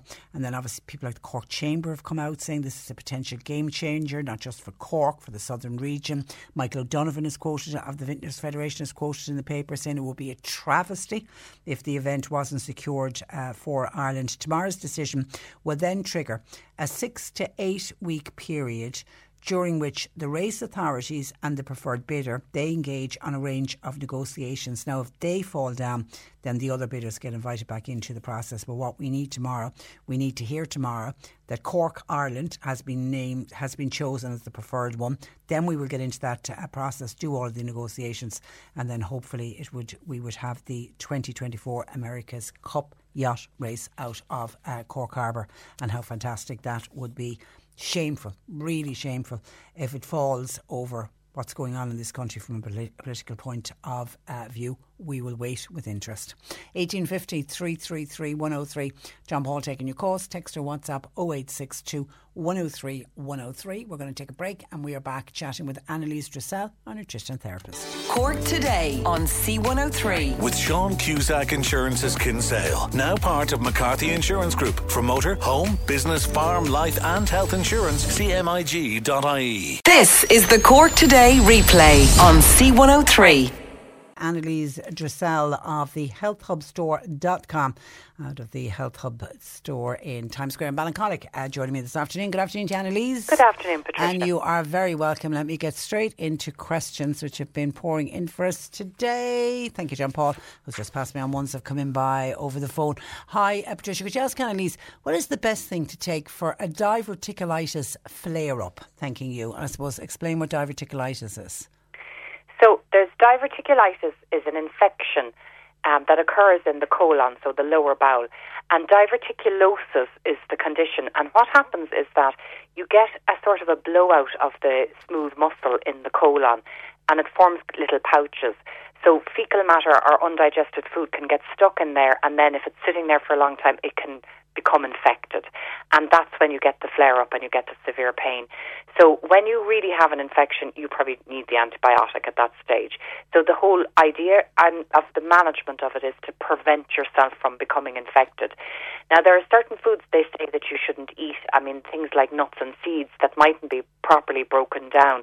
But I think they're fine to eat so long as you maybe grind them.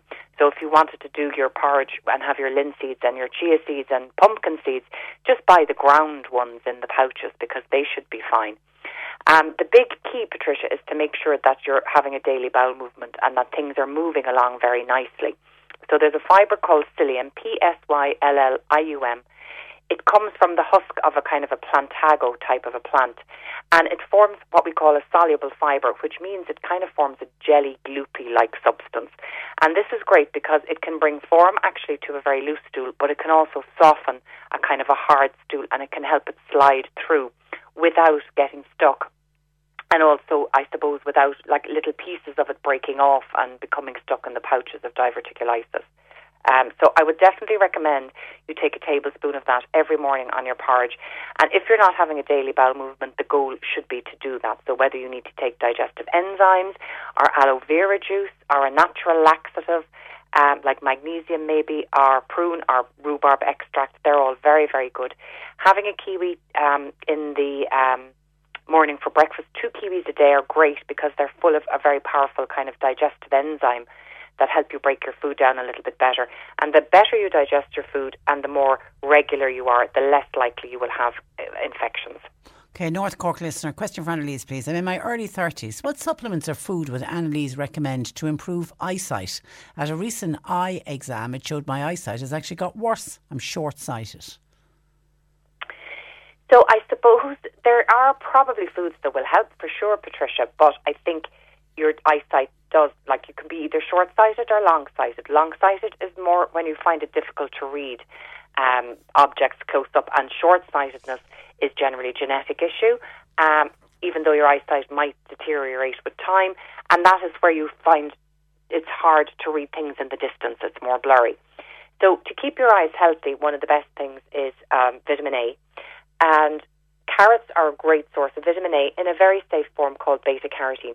Vitamin A on its own in high doses, I never recommend to people because it actually can become what we call a pro-oxidant, which is pro-inflammatory and can be dangerous. So if you ever want to take a vitamin A supplement, you should be taking it more as beta carotene, which is a very safe way to take it, and our body will convert it to active vit- uh, vitamin A as we need it. So beta carotene is in carrots. It's in all of the beautiful red, yellow, orange fruits and vegetables. So things like apricots, peppers, red and yellow peppers, turnips. Um, there's actually quite a lot of beta carotene in green leafy vegetables as well. So your cabbages, lettuce, broccoli, all of those foods are really good for that particular substance. And the um, the old wives' tale as well, Patricia, was eat your carrots so that you can see well at night. Yeah, yeah. Um, and that is because vitamin A is so important for the rods and cones at the back of the eye that help us focus in dimmer light. So that is one thing to take. The other thing that's great for your eyesight actually is um, are blueberries and bilberries, everything purple. They're very rich in particular substances um, like lutein, astaxanthin, and these are all very, very good again to help the rods and cones at the back of the eye. And the last thing I would say and highlight is lutein. It's so important for people who've got a family history of macular degeneration. Now, what happens with macular is that there's a certain part at the back of the eye starts to deteriorate and it's irreversible and those cells can't be renewed. And what happens is you start losing your central vision. So your peripheral vision remains and your central vision starts getting bad. So you can see stuff on the outside but not stuff in the middle. And uh, there's a big family history of it. So if there is you need to start taking lutein in your um, supplement form from really, I would say 30s and 40s. It's in my family. I always take lutein. And the other thing I take a lot of are tomatoes. They're full of lycopene. Again, that's another great one for the rods and cones at the back of the eye. Okay, Mary is suffering with cracked heels and feet. I've tried lots of creams, all sorts, still very hard. What would Annalise recommend? So actually, this isn't a natural remedy at all. It's one that I've seen in Aldi and I've seen in pharmacies, and it's called cracked heel cream, and it can be, it is one of the best It's brilliant. types of cream. Yeah, it's high in urea, so it's very very good. You'll get any of them in Boots, and you're looking for at least I think about three percent urea, and that's probably the best approach. But it can be nice to soak your feet as well and then moisturize them afterwards because if the skin is very hard, it's hard to get moisture cream to penetrate in. So if you soak your feet maybe with some Epsom salt in a foot bath and let the skin soften up and then put your cream on. The other tip as well, of course, is to put cream on and then put your socks on at night so that they can sit in the lovely thick cream overnight and it doesn't rub off onto Yeah, yeah. I, I think at this time of the year, I always my heels always. I think it's from wearing all the flip flops and the sandals. Absolutely, and Yeah. having your feet out in Yeah. the sun and Yeah. probably walking barefoot a lot more for sure. Now, Anne had a colonoscopy last week and was given Panaflix for the next four weeks, but it's not solved the problem. She still feels bloated and she's not going to the toilet. Would you suggest anything else?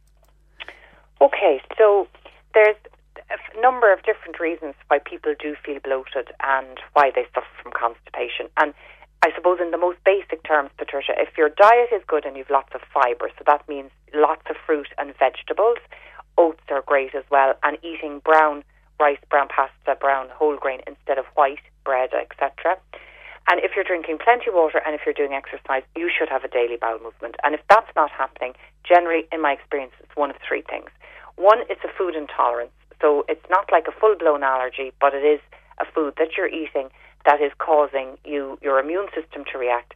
And most people think when they think of IBS like that, they think that it's diarrhea. But in my experience, more people have constipation than have diarrhea, and generally it is a food intolerance. And the ones that come at the top of that, I do the tests here in the shop, and the ones that we always see are egg, dairy, and wheat would be very common. Barley is another big one as well, actually. So if it's not a food intolerance, it might be as a result of medication use. So maybe you're taking painkillers or sleeping tablets or medication that are very rough on the liver. So in that case, you need to increase the types of um, of foods in your diet, like rhubarb, um, prunes, all of those fi- um, very high fiber, soluble fiber foods, psyllium husk, put that in as well because what you're doing really is you're battling the medication. You need to be quite careful what you take in terms of laxatives then in case they interact with heavy duty medication. So the one that I love is Aloe Pura and it's called Aloe Complex and it's very, very gentle and it's very successful and you take two of those going to bed at night. And the last thing, sometimes constipation and bloating happens after taking an antibiotic and that's because you've killed off a lot of the good bacteria and some of the other yeasts and bacteria have overgrown.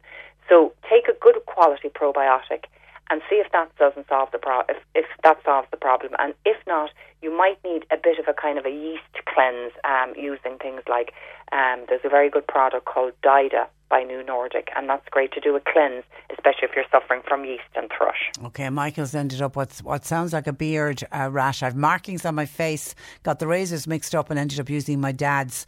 Uh, what advice to get rid of the markings? I think don't put anything on that that's perfumed or chemical. I would just use aloe vera gel, 99% aloe vera gel. It's very good for anything irritate, irritated.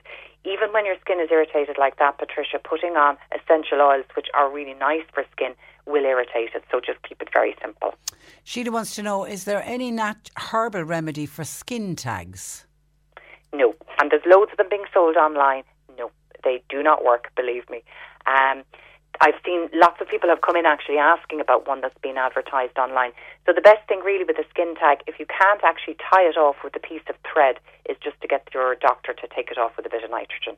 Okay, Mary says, Hi, I have a lot of pain in my bladder before going to the toilet and after going to the toilet. Is there anything I can take to uh, ease it? I've been checked. There's no kind of infection there, but it just feels a little bit inflamed. Okay, so that sounds to me like cystitis. So cystitis would be the symptoms of that would be typically a burning sensation or pain just before you go to the loo when you urinate and afterwards, and also sometimes the need for frequent urination. You might notice as well that your urine smells different than usual and could be a bit cloudy. So the best um, and cystitis is very common, Patricia, especially if you do a lot of sport or horse riding. It can come if you bruise the urethra as well. So it's very, very common for women. Um, the best thing probably is a combination of three different things. The first thing is the Dr. Clare Cystone, C Y S T O N E. So this is a combination of herbs that is absolutely brilliant for any kind of cystitis or kidney infection, any pain or burning on urinating. Um, so the C Y S T O N E the cystone, a blend of herbs. Make sure if you have on medication that you get your medication checked against it if you buy it in your health shop. The second thing is D-mannose. This is a kind of a sugar which sounds counterintuitive, but actually it kind of prevents the bacteria that can cause infection from being able to form a spike and stick in between the cells. So basically they slide off and can't um, multiply to cause infection. So if you're treating something, you want about a thousand milligrams of D-mannose three times a day. And the other thing I'd add, then, the third thing is something like um, Quest do a product called Cranbiotics, which I recommend a lot. It's a combination of cranberry extract and the good bacteria. And I would also take one of those three times a day for treatment. And once you start feeling better, just maintain at once a day until you've finished all of your packages. Okay, we mentioned the skin tag. Somebody's saying, what about a wart on the eyelid? It's almost like a skin tag, isn't it, rather than a wart when you see that on somebody? What? Yes, it, it can be either, I suppose, a skin tag or a wart, or it can be something um, called. Um, there's a, there's a kind of a skin damage called keratosis that actually comes from the sun, Patricia, and it looks like kind of bumpy, rough um, skin. Mm. I would definitely suggest that that um, gets checked out first because you don't. We want to make sure that it's not a mole okay. um, that has gone a bit funny. So go but to a doctor. Yeah, I really would actually. Now, the best, Dr. Clare does do a, um, a wart cream called Thuja. Um, sorry, it's with Thuja. It's called wart cream. You could try that. It can sometimes be successful, um, but I think generally, if it's a wart, they tend to have quite deep roots. So you'll probably need something like um, a salicylic acid to put on top of it, but you need to be very, very careful with the eye. So I would definitely go to the doctor with that. Okay, listen, have a great week and you'll put up all the information later on online. On the website. Very good. Thanks Thank a you. million. Annalise's website is thehealthhubstore.com and you'll see the section as heard on the radio and then later on this afternoon. John Paul will put that entire link up as a podcast. That's where I leave you for today. Thanks to John Paul McNamara for producing. John Green is in for Nick Richards. Nick is on a bit of a break for the next couple of weeks. So John with you to ease you through the afternoon. Talk to you tomorrow at 10. Until then, I'm Patricia Messenger. A very good afternoon and stay safe. Cork today on C103. With Sean Cusack Insurance's Kinsale, now part of McCarthy Insurance Group. Want great advice? You know who to talk to. cmig.ie. Want flexibility? Take yoga. Want flexibility with your health insurance? Check out United Healthcare Insurance Plans. Underwritten by Golden Rule Insurance Company, they offer flexible, budget friendly medical, dental, and vision coverage that may be right for you. More at uh1.com. Even when we're on a budget, we still deserve nice things. Quince is a place to scoop up stunning high end goods for 50 to 80% less than similar brands. They have buttery soft cashmere sweaters starting at $50, luxurious Italian leather bags, and so much more. Plus, Quince only works with factories that use safe, ethical, and responsible manufacturing. Get the high-end goods you'll love without the high price tag with Quince. Go to quince.com slash style for free shipping and 365-day returns.